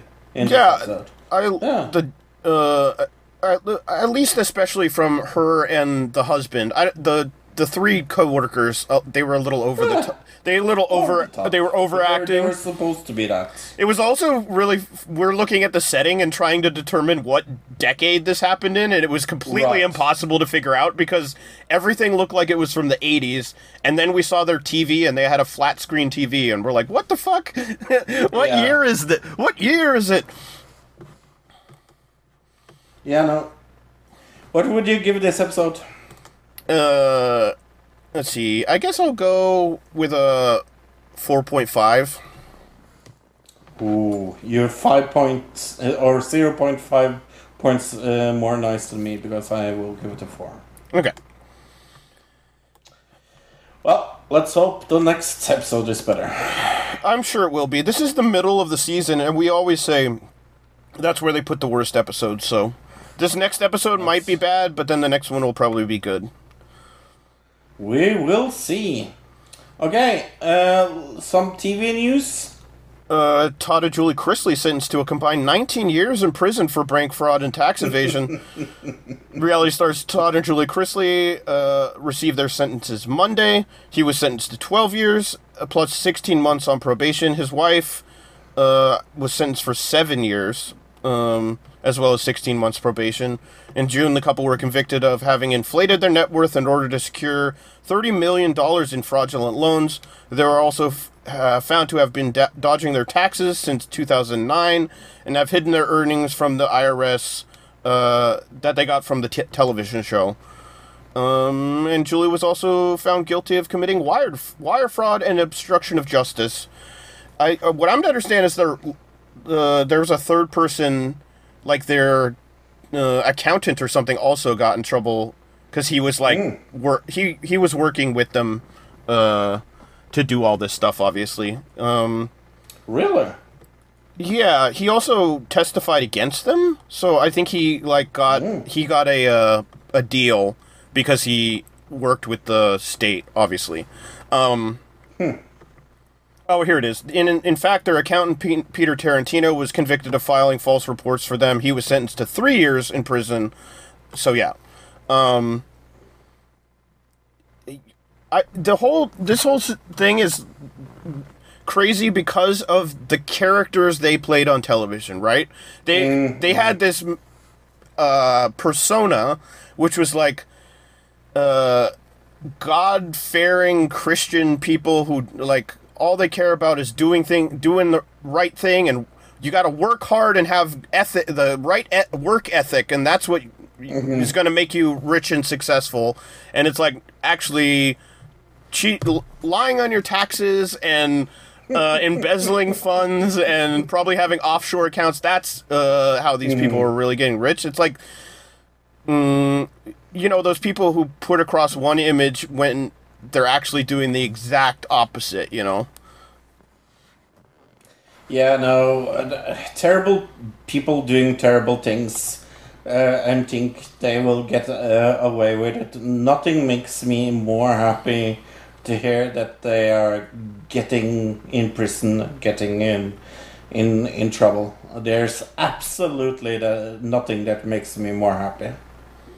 Uh, yeah, they had filmed the show, by the way, uh, and they've canceled. Like we, we had said that they were going to release it. Remember? Now that they've been Right. convicted, they're saying they're not going to release it on USA. Oh, there is a s- I'm almost a little disappointed in that. there is a spin-off show that's being produced by E, which is called Growing Up Chrisley, with the two kids, like the boy and the girl. Um, and the the what's being said is that uh, no, there's no plans currently as to what's going to actually happen with that show. So uh, that that's something to keep an eye on, I guess. Yeah, that's that's kind of funny. That would be funny to to see what happens with them. Well, uh, what is uh, Kanye West up to? He's selling Balenciaga, Adidas, and Gap hoodies for twenty dollars after the company cut ties with him. Uh, he gave a tour of his uh, workshop, I guess, uh, on X17, a like that, celebrity yeah. news site. Uh, in this tour, you could see employees working on sewing machines, hundreds of garments on rails laid out across tables and floors, many of them labeled Ye24. As West confirmed, he will again, once again be running in 2024 for president, also. Um, Yay! Yeah, he said he, I cut up hundred hoodies from Yeezy, Balenciaga, Gap, and Adidas, and we're selling them for twenty dollars, uh, the cost of twenty dollars. So be, he's kind of trying to spite these companies because you know, if you were to buy a Balenciaga hoodie, it's like hundreds and hundreds of dollars. It's obviously anybody who buys. I don't think it's worth it. Um, but he's kind of you know they dropped him, and so now he's like, I'm going to sell this for twenty bucks. But I think the more interesting thing is that we found out he's also saying he's going to run for president again, which great, right? Oh yeah, yeah. I'm I'm I'm very happy to to to see that he's running for pre. Mm, No. We're gonna have a Trump with Kanye as vice uh, ticket. Well, look, uh, it's uh, getting nearer to the most uh, amazing time of year, uh, Eurovision. There are some major chan- chance changes to the Eurovision voting system. Tell me a little about that. Uh, major changes for the Eurovision Song Contest voting system have been revealed by the European Broadcasting Union.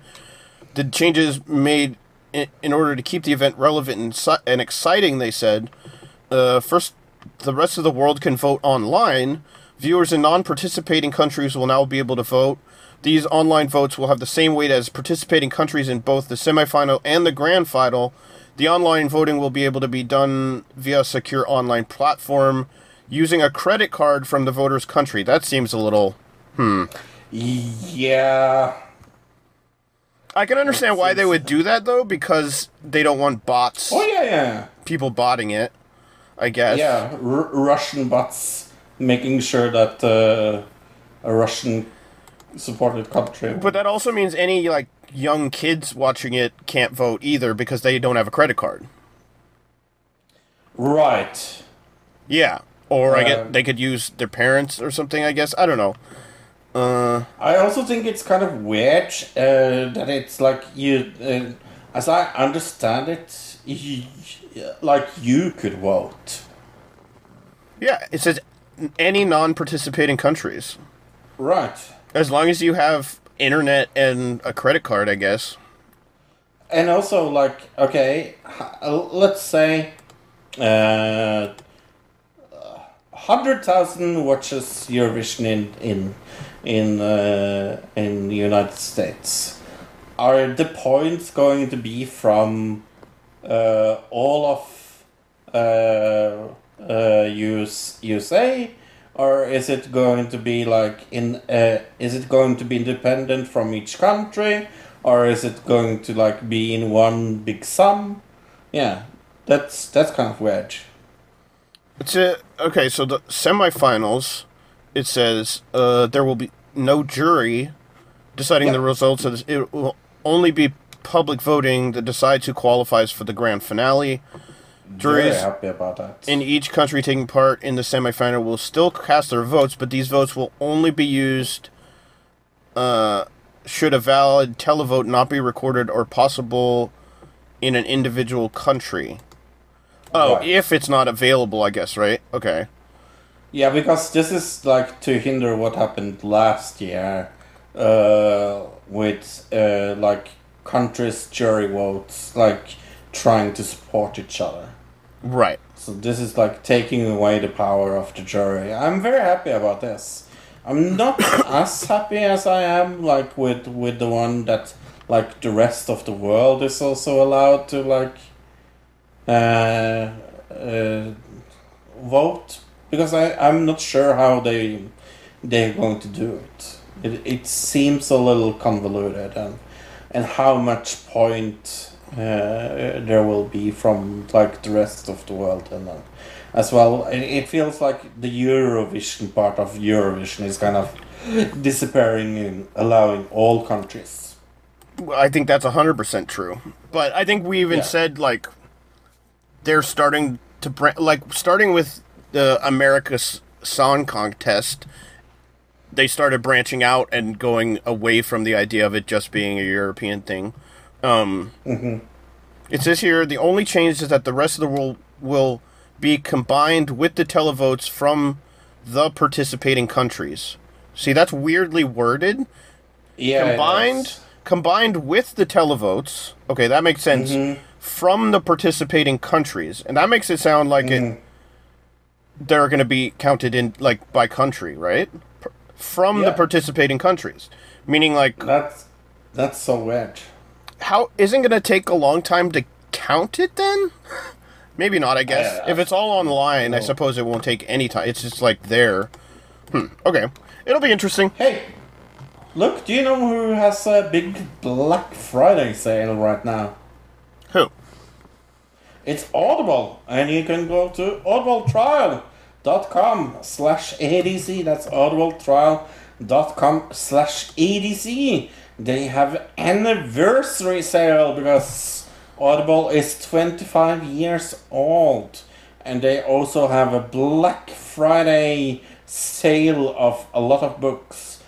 Don't tell my dad, but I have used a lot of money on Audible.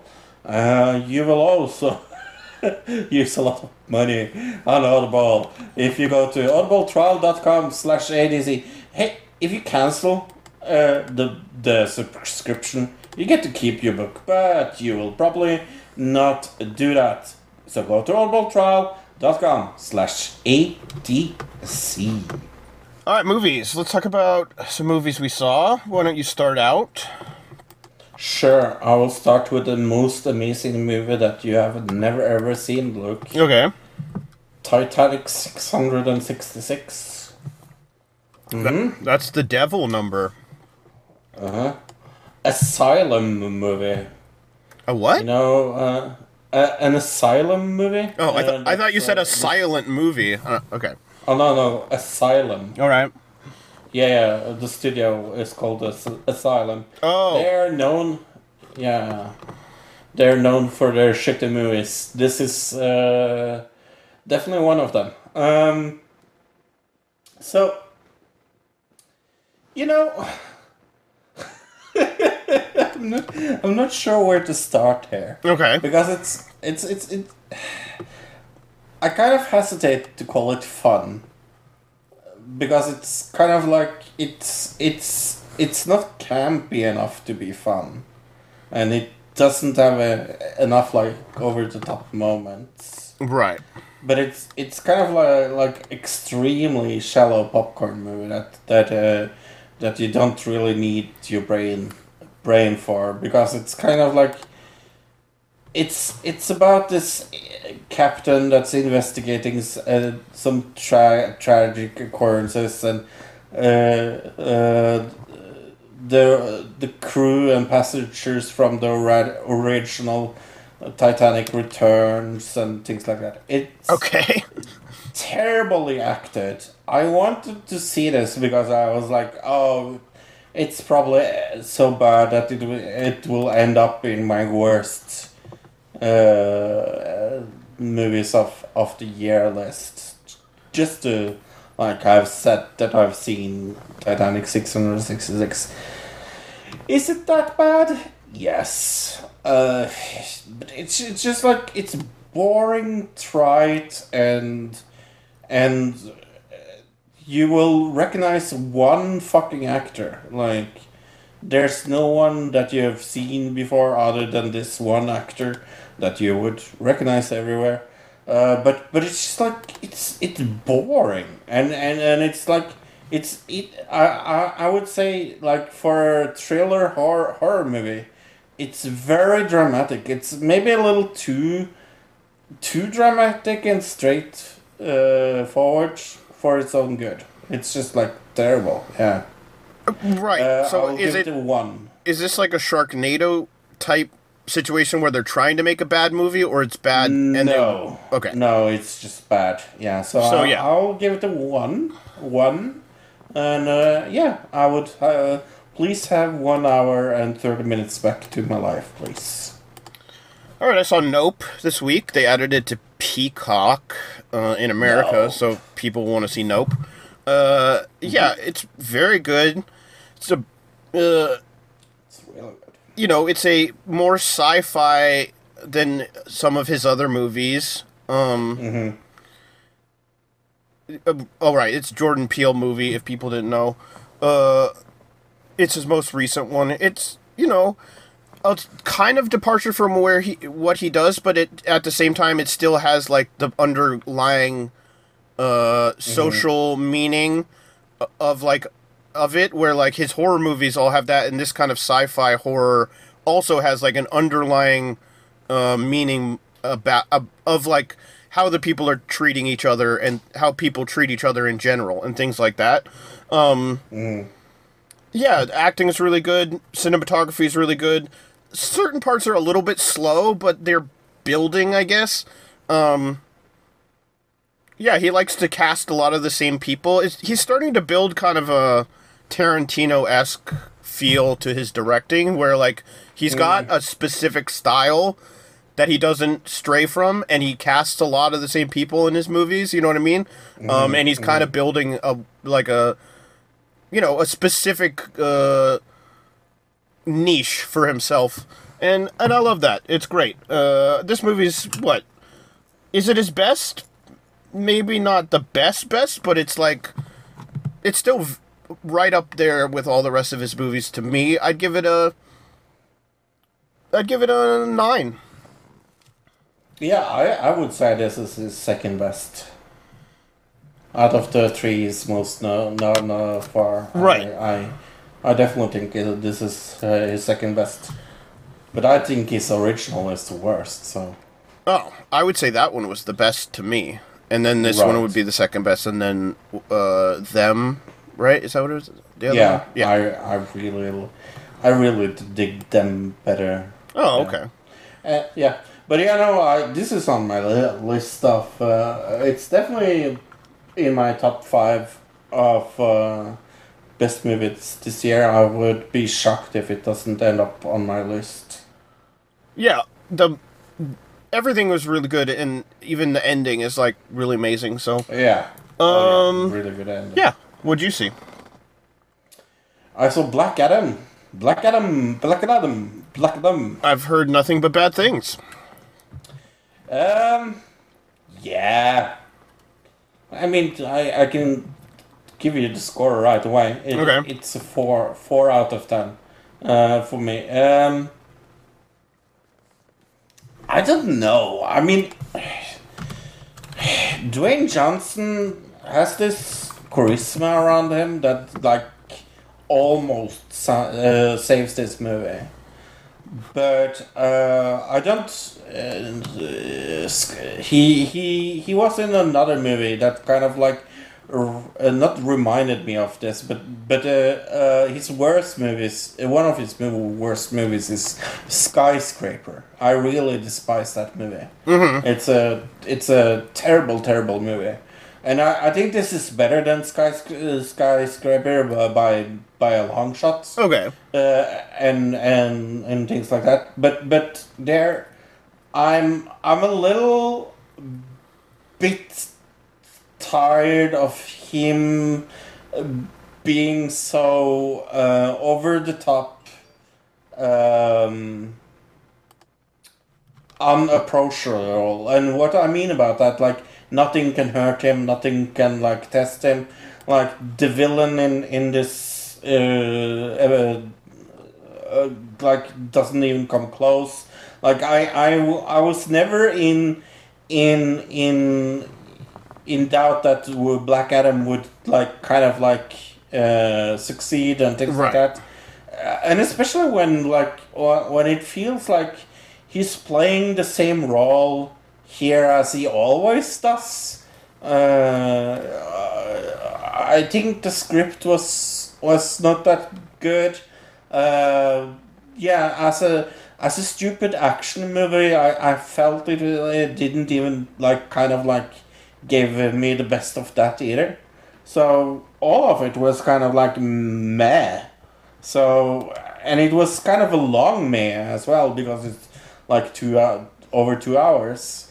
It's just like, yeah, I, I wish I wish it was better. Uh, that's kind of like my my my feedback to this movie. But it it has eighty nine percent on on uh, on the audience score. So maybe I'm fucking wrong and and shouldn't say anything. But yeah, no, not my cup of tea. So yeah, four out of ten. Uh, I've been saying for a while. When is like the you know Marvel superhero movie uh, and TV show thing gonna start dying down, and people are gonna start getting annoyed by how much like DC and Marvel stuff is being made? And I feel like we've gotten to that point now. Where I, I'm starting to hear all these people be like, "I'm so sick of how much Marvel shit there is." Even people who were like year, a few years ago were like the biggest Marvel fanboys are turning against them, right? So, okay, let's talk about Slumberland. We got to do that. Um, that happened. Is that the last movie that you had? No, I've got another one, but let's talk about Oh, it okay. because we're in the superhero thing, and we got Jason Momoa here to talk about. Um, yeah, this was a kids movie on Netflix with Jason Momoa. It's based off of a uh, a cartoon we found out, right? Mm-hmm. From like the seventies or something. Um, it feels like a whole bunch of other movies, right? Is that what we've thought about it? Yeah, but not in a bad way. I'm just saying, like, it's Yeah, got yeah. like all It these other. like a '90s movies. If it had all these influences like Inception, uh, Mm-hmm. Little Monsters, what was some of the other ones we said this was like? Uh, Polar Express. Right, yeah, yeah. it's got like all these influences from like other other movies. Uh, the Little Mermaid. I think Little Monsters is like the one movie that I would compare to the most though. Like Oh, yeah, storyline wise and even the look of Jason Momoa's character, it, Yeah. he has the same horns as the Yeah. the guy from Little Monsters, which I don't even know who that actor was, but um yeah, I mean the special effects are very cool. That's um probably the really good. best yeah. part of the whole thing is like the special effects. I think actually I really didn't like Jason Momoa in this when I think back on the Really? acting, the character he did, it just felt Mm. I don't know. It felt over the top. It felt like he was acting. It didn't feel like it was an actual character. It felt like that's Jason Momoa acting as this character.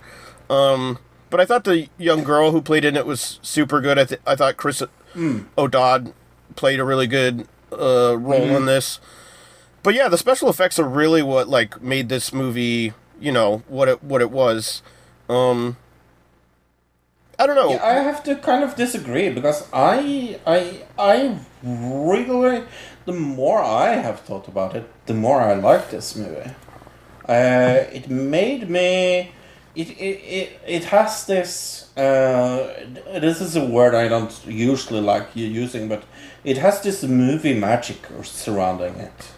And by that I mean like uh, I felt it felt it felt like it was taking me somewhere.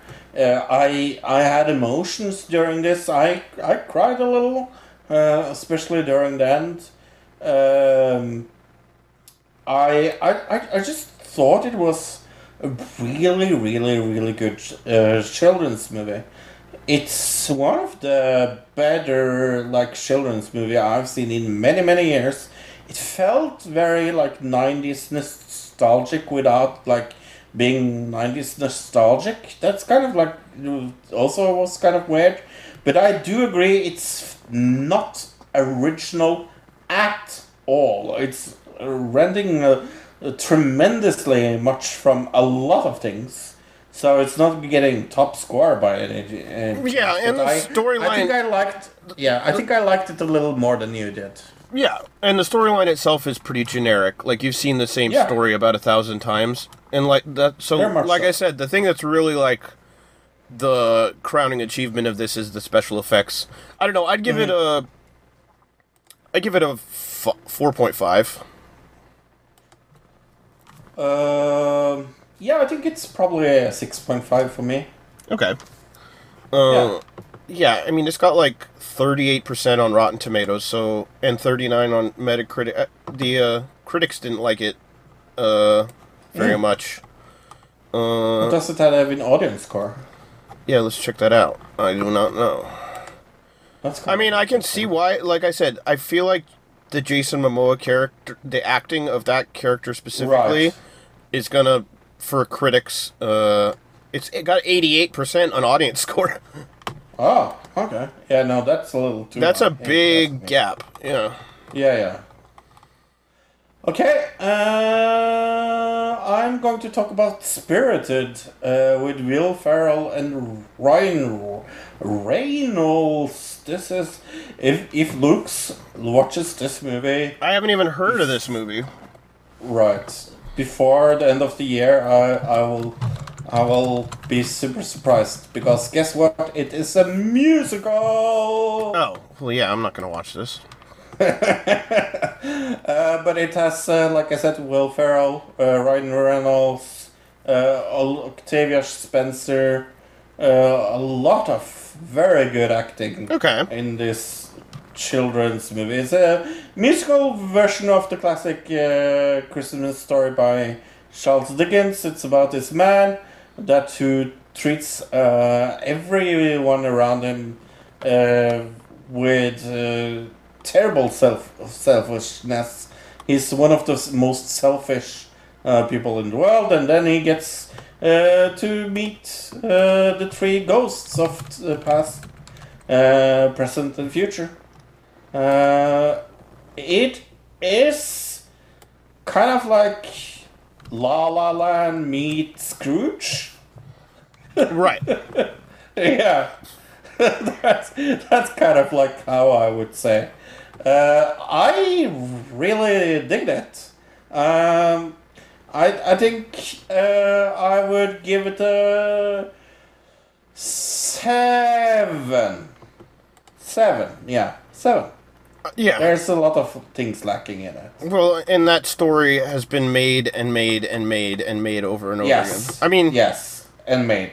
obviously, about the Muppets version is maybe one of the best ones, but what about the Bill Murray uh, 80s movie? What was it, Scrooge? Love that. That was also Scrooge that was also a good good. version of it. So you know they're they've got a lot that- to compete against if you're going to be making that story. I would say the Muppets is the best version of it. Yeah, I would think so. Love that. Love that. Okay, the last thing I saw was where the crawdads sing. Mm. Um, yeah, it's this came out what a bunch a while ago actually. Um, and I had it on my list, Yeah, quite a while. and I've been meaning to watch it for a while. And it's one of those movies where like I just kept procrastinating it for some reason, and then once I actually did watch it, I enjoyed it. Um, it just took me forever to like actually want to watch it because I don't know. I thought it was going to be uh, a little pretentious and weird. It it is a little. Um, it's about a a woman who lives in the swamp in the south uh, because her whole family kind of left her as a child to like fend for herself in the middle of nowhere. Her father dies, and like she's left to you know hunt and fish for herself and kind of fend for herself. Uh, make a little money here and there, like selling mussels that she gathers up from the beach. Um, and then she gets accused of murder, and she obviously doesn't have anybody to like back her up or anything like that because uh, she's all alone. Um, And everybody in this town who are going to be the jurors for this uh, murder trial, they all. She's like kind of a mythic creature in this town where they call her like the swamp girl, you know, that where it's like, oh, she. Uh, she's got like four arms or something like that. You know what I mean? She's become like this uh, creature to them, and so obviously it's going to be hard for her to get like a fair trial. And then it kind of you go through the uh, what happened, but it's it's like a murder mystery uh, with a trial. Uh, while the trial's happening, you're you're tr- they're showing you, oh, did she murder this person? Did she not murder this person? Um, yeah, the ending was kind of interesting. It had kind of cool way it wrapped up. I don't know if the moral of the story is necessary necessarily the best, but the acting's really good. The story's really good. Some of it's a little bit um, standard uh, uh, Oscar bait type movie. Mm-hmm. Um, Overall, though, I think the acting is what really holds it up. And then I, lo- I like a good murder mystery, so I'll give it a seven. Nice. Yeah, I'd recommend it to you. I think you'd like it. Okay. I'll put it on my list of movies I have to see before the year is ending. Because we're getting there. Uh, Yeah, it's on Netflix here in America. I don't know if it is in Norway. No, it's not. Yeah. There's ways Kinda around that. There are ways around that. Yeah. Cough, cough.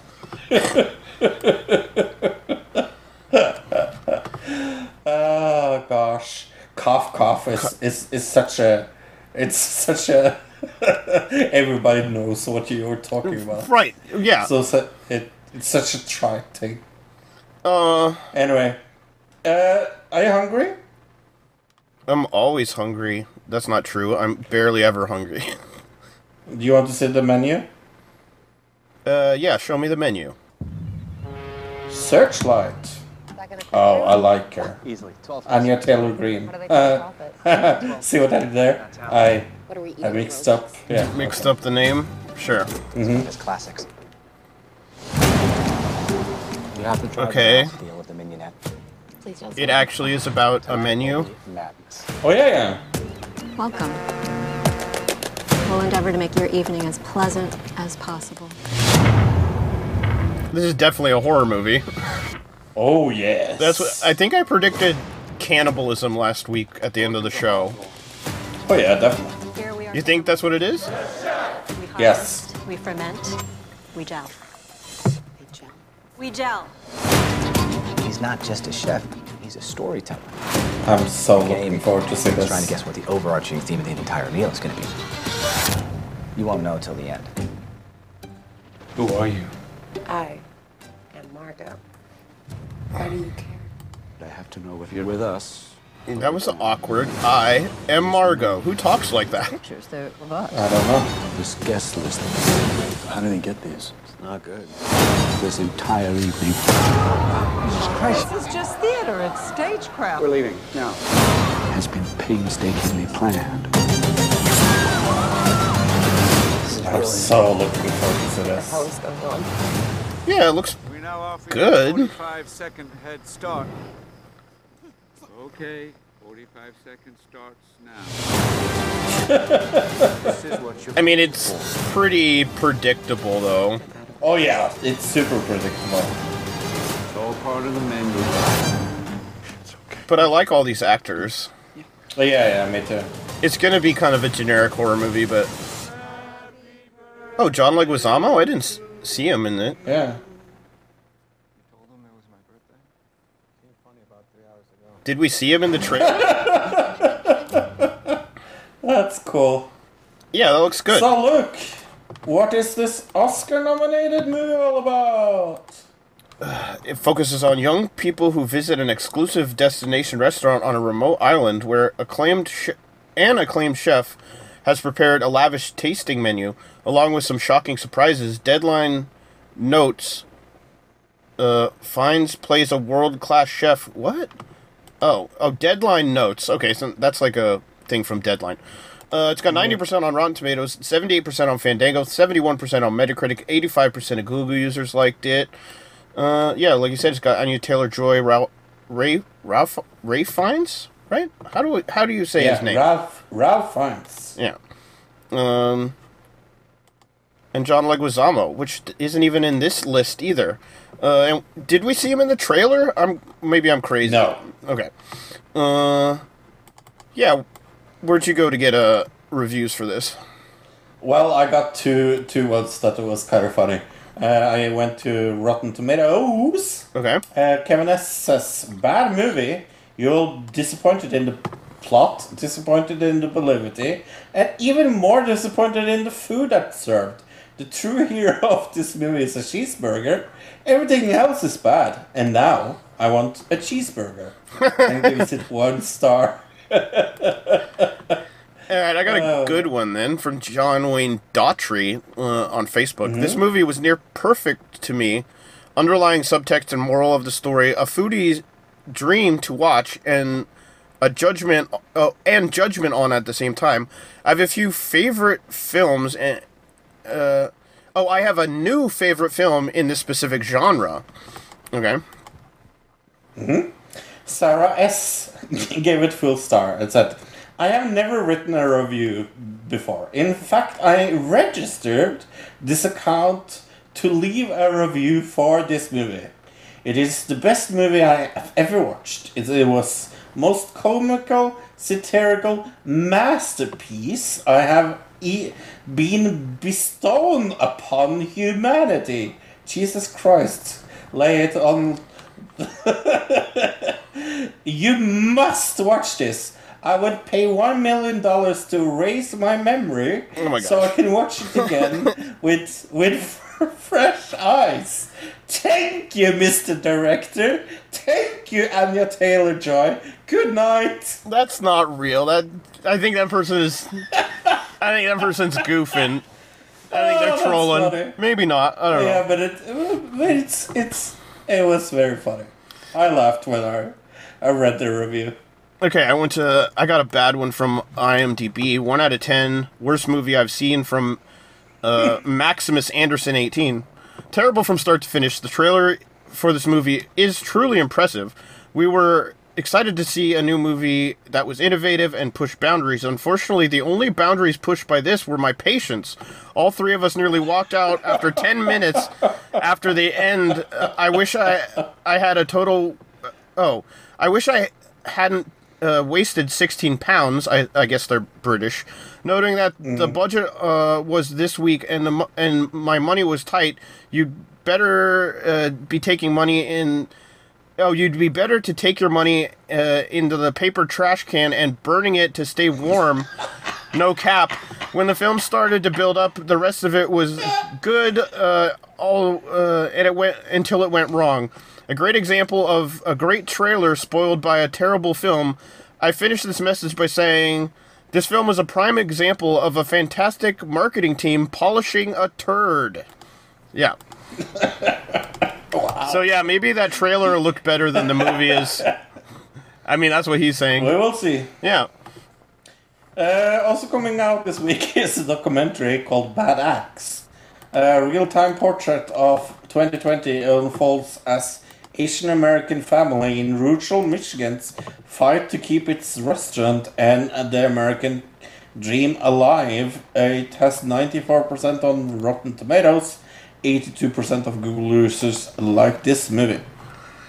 uh, bones and all, uh, love blossoms between a young woman on the margins of society and the disenfranchised and a disenfranchised drifter as they embark on a 3,000 mile odyssey through the back roads of America. However, despite the best efforts, all roads lead back to their terrifying past and a final stand that will determine whether their love can survive their differences. Uh, 85% on Rotten Tomatoes, 4.5 out of 5 on AV Club and then 73% on Metacritic.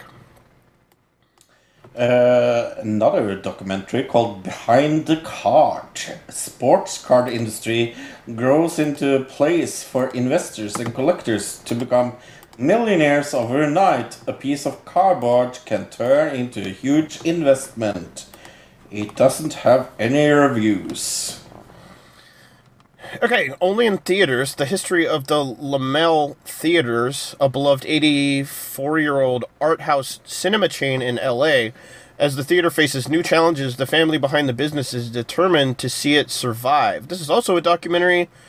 I've only I only see five out of five on Facebook. So hmm. Well, a drama called The Inspection also came out this week.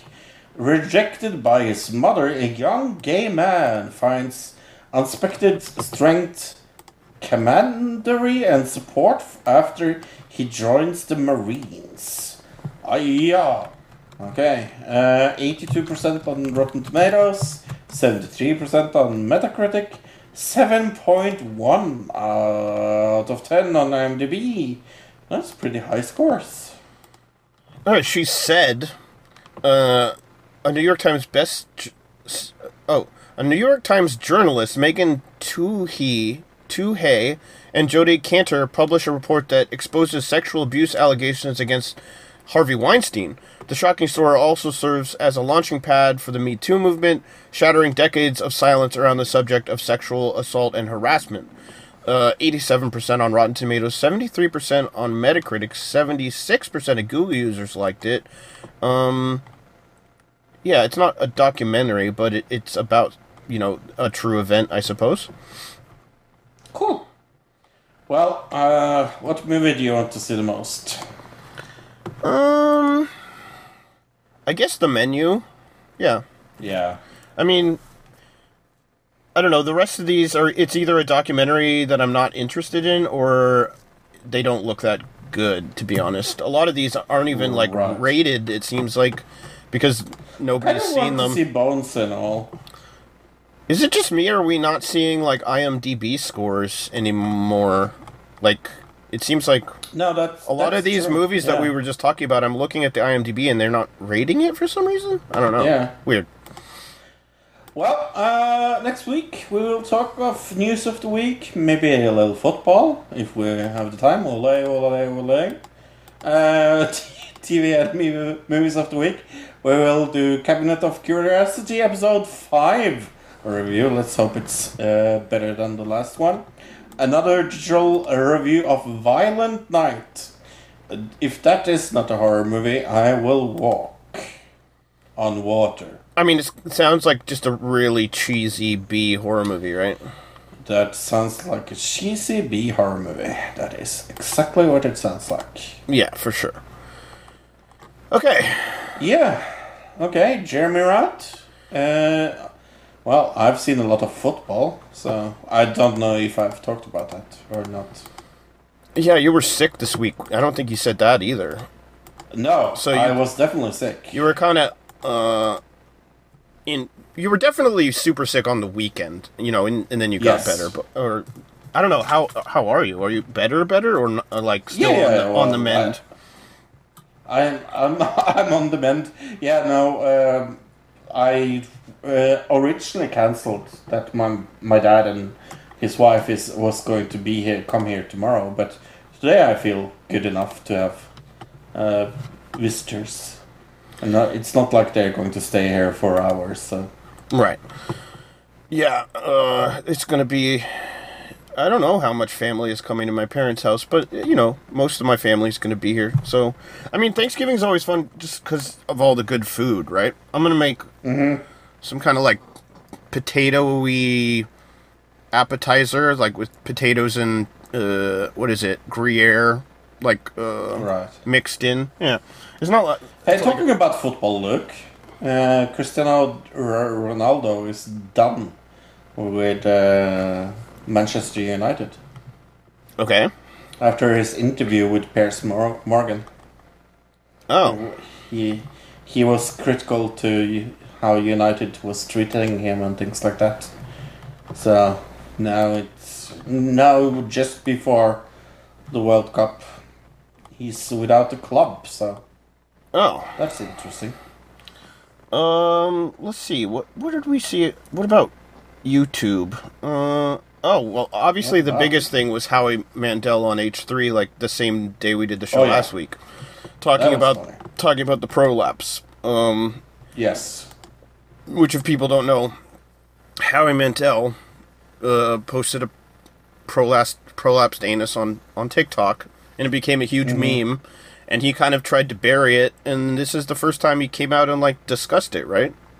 Mm-hmm. Yeah, and they went all. The, I remember when it first happened, and we talked about it. My prediction was that he didn't even see the picture. It was just like they filmed him on a green screen or something, and then stuck that picture. Like somebody else had stuck the picture in, right? That's what I thought, and I don't remember what you you thought happened there, but uh, it turns out he didn't know what it was. Do you believe his Nope. whole story? I don't believe the whole story. No, no, I don't believe it at all. I mean, one of the biggest problems I had with it is he said he went to bed. he posted it right before he went to bed. He woke up the next morning and his son called him to tell him, uh, "Hey, you're trending. What what did you do? What did you post on TikTok or whatever?" But it was up for 17 hours. So how long did Howie sleep? Right. Yeah, no, I don't believe that. right? That doesn't the, the timeline doesn't really add up there. I think he's definitely trying to save his ass, but it's also just Oh, yeah. really funny. And then they brought the guy on that uh, prolapsed for him, which was very good. I mean, that whole thing is just like a huge meme and very funny. Uh, it's mostly just because it's Howie Mandel. He's like the judge from America's Got Talent and shit. So Uh, Logan Paul uh, says he's going to fight uh, Tate.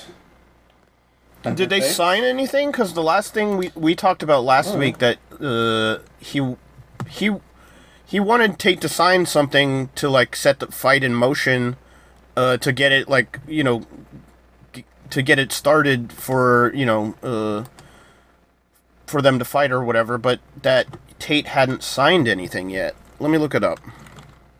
Yeah, no, I, it feels like it's kind of like up in the air, but it's also like it's decided that it's going to to to be. It's so weird. Uh, yeah, it seems like he would have to fight him, like just because of who, how Andrew Tate like puts himself across. Like, I feel like a lot of people, if he said I'm not going to fight this guy, would be like, this guy's a, he's going against everything he says he believes in or whatever. You know what I'm saying? But at the same time, if he does lose, that's going to make him look bad like I said last week, this is the only person Jake Paul I think could fight, and people are gonna root or root for him. You know what I mean?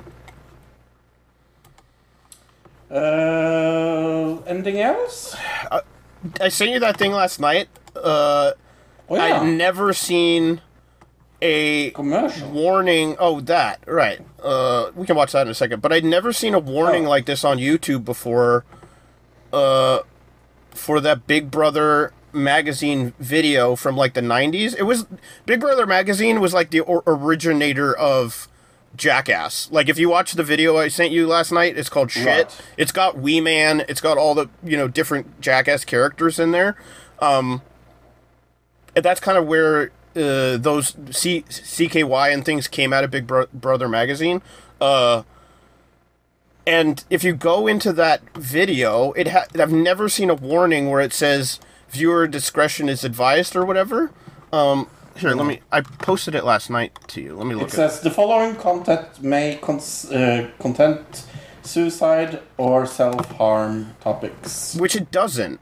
Uh, at least I watched the whole thing and I didn't see anything that they, except for maybe like songs that mention it in there. But like, there's nudity in it. There's Yeah. cursing that you would definitely not be allowed to do on. Like this video breaks every YouTube rule, and and they put and then they put this up there. Which have you ever seen this thing Yeah, seen on any other before. YouTube video? I've never seen it Yep. This is the first time I'd ever seen it on any YouTube video, so I was like, "What the hell?" Uh, wouldn't I don't know? It just seems like they would get rid of it. Maybe it's demonetized, but I don't know. Who knows? But you also saw a commercial. Oh yeah, let's watch that commercial. Okay, let me go back down here. All right, this is a commercial that I saw last night, or no, two nights ago. Um, it's a Lexus commercial uh, that integrates the new Black Panther movie into a Lexus car commercial. All right, so Ugh, ugh. it's just a strange integration, and so I, and I I watched it and went, why does this exist? So I figured I'd show it to you. All right, give me a countdown. In three, two, one, go. The assembly is waiting. So we're seeing like the main, some of the main characters from Taken care of. the new Black Panther movie, and now we have a Lexus. Like they're getting, Ready for your speech, General? they're getting an Alexis, bro. Over a speech any day. I take a spear over a speech, she said.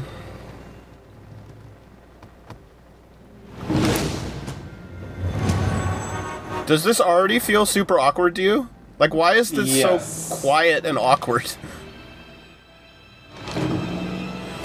There's just something really awkward and weird about the sound design. It's so strange. It gets weirder. Okay, now they're running away from somebody, and we don't really know why. It hasn't explained that yet. and they're in the world's largest parking garage. Mm, and they're getting shoot at. care of them. Now they're in like a car chase, yeah. And she's gonna throw a spear at the guy. What the? Remember, this is supposed to sell cars. It has nothing to do with the fucking car. I don't understand it either. SRZ 450E. Empower a future that lasts forever. See Marvel Studios Black Panther, Wakanda Forever. What? What the fuck was that? I know, it's like I, I, I saw it and I was like, what did I just watch? Like I, I understand the idea of like two different What? companies integrating together to have like a, a, a commercial, but like how is that supposed to sell cars, right? or who is watching that and then going, "Oh, I need to see that movie." And that was complete like they filmed that completely separate from the movie, I would assume, right? So they dressed up these people like the movie characters to do a car commercial. Uh, there's something really weird about that to me. That is just fucking strange. yeah, I don't and Just fucking strange. and the sound design is so odd also, especially towards the beginning. It's like very quiet and just Uh-huh. yeah, very weird. Yeah, I don't know who made that, but yeah, don't make more things. Thank you.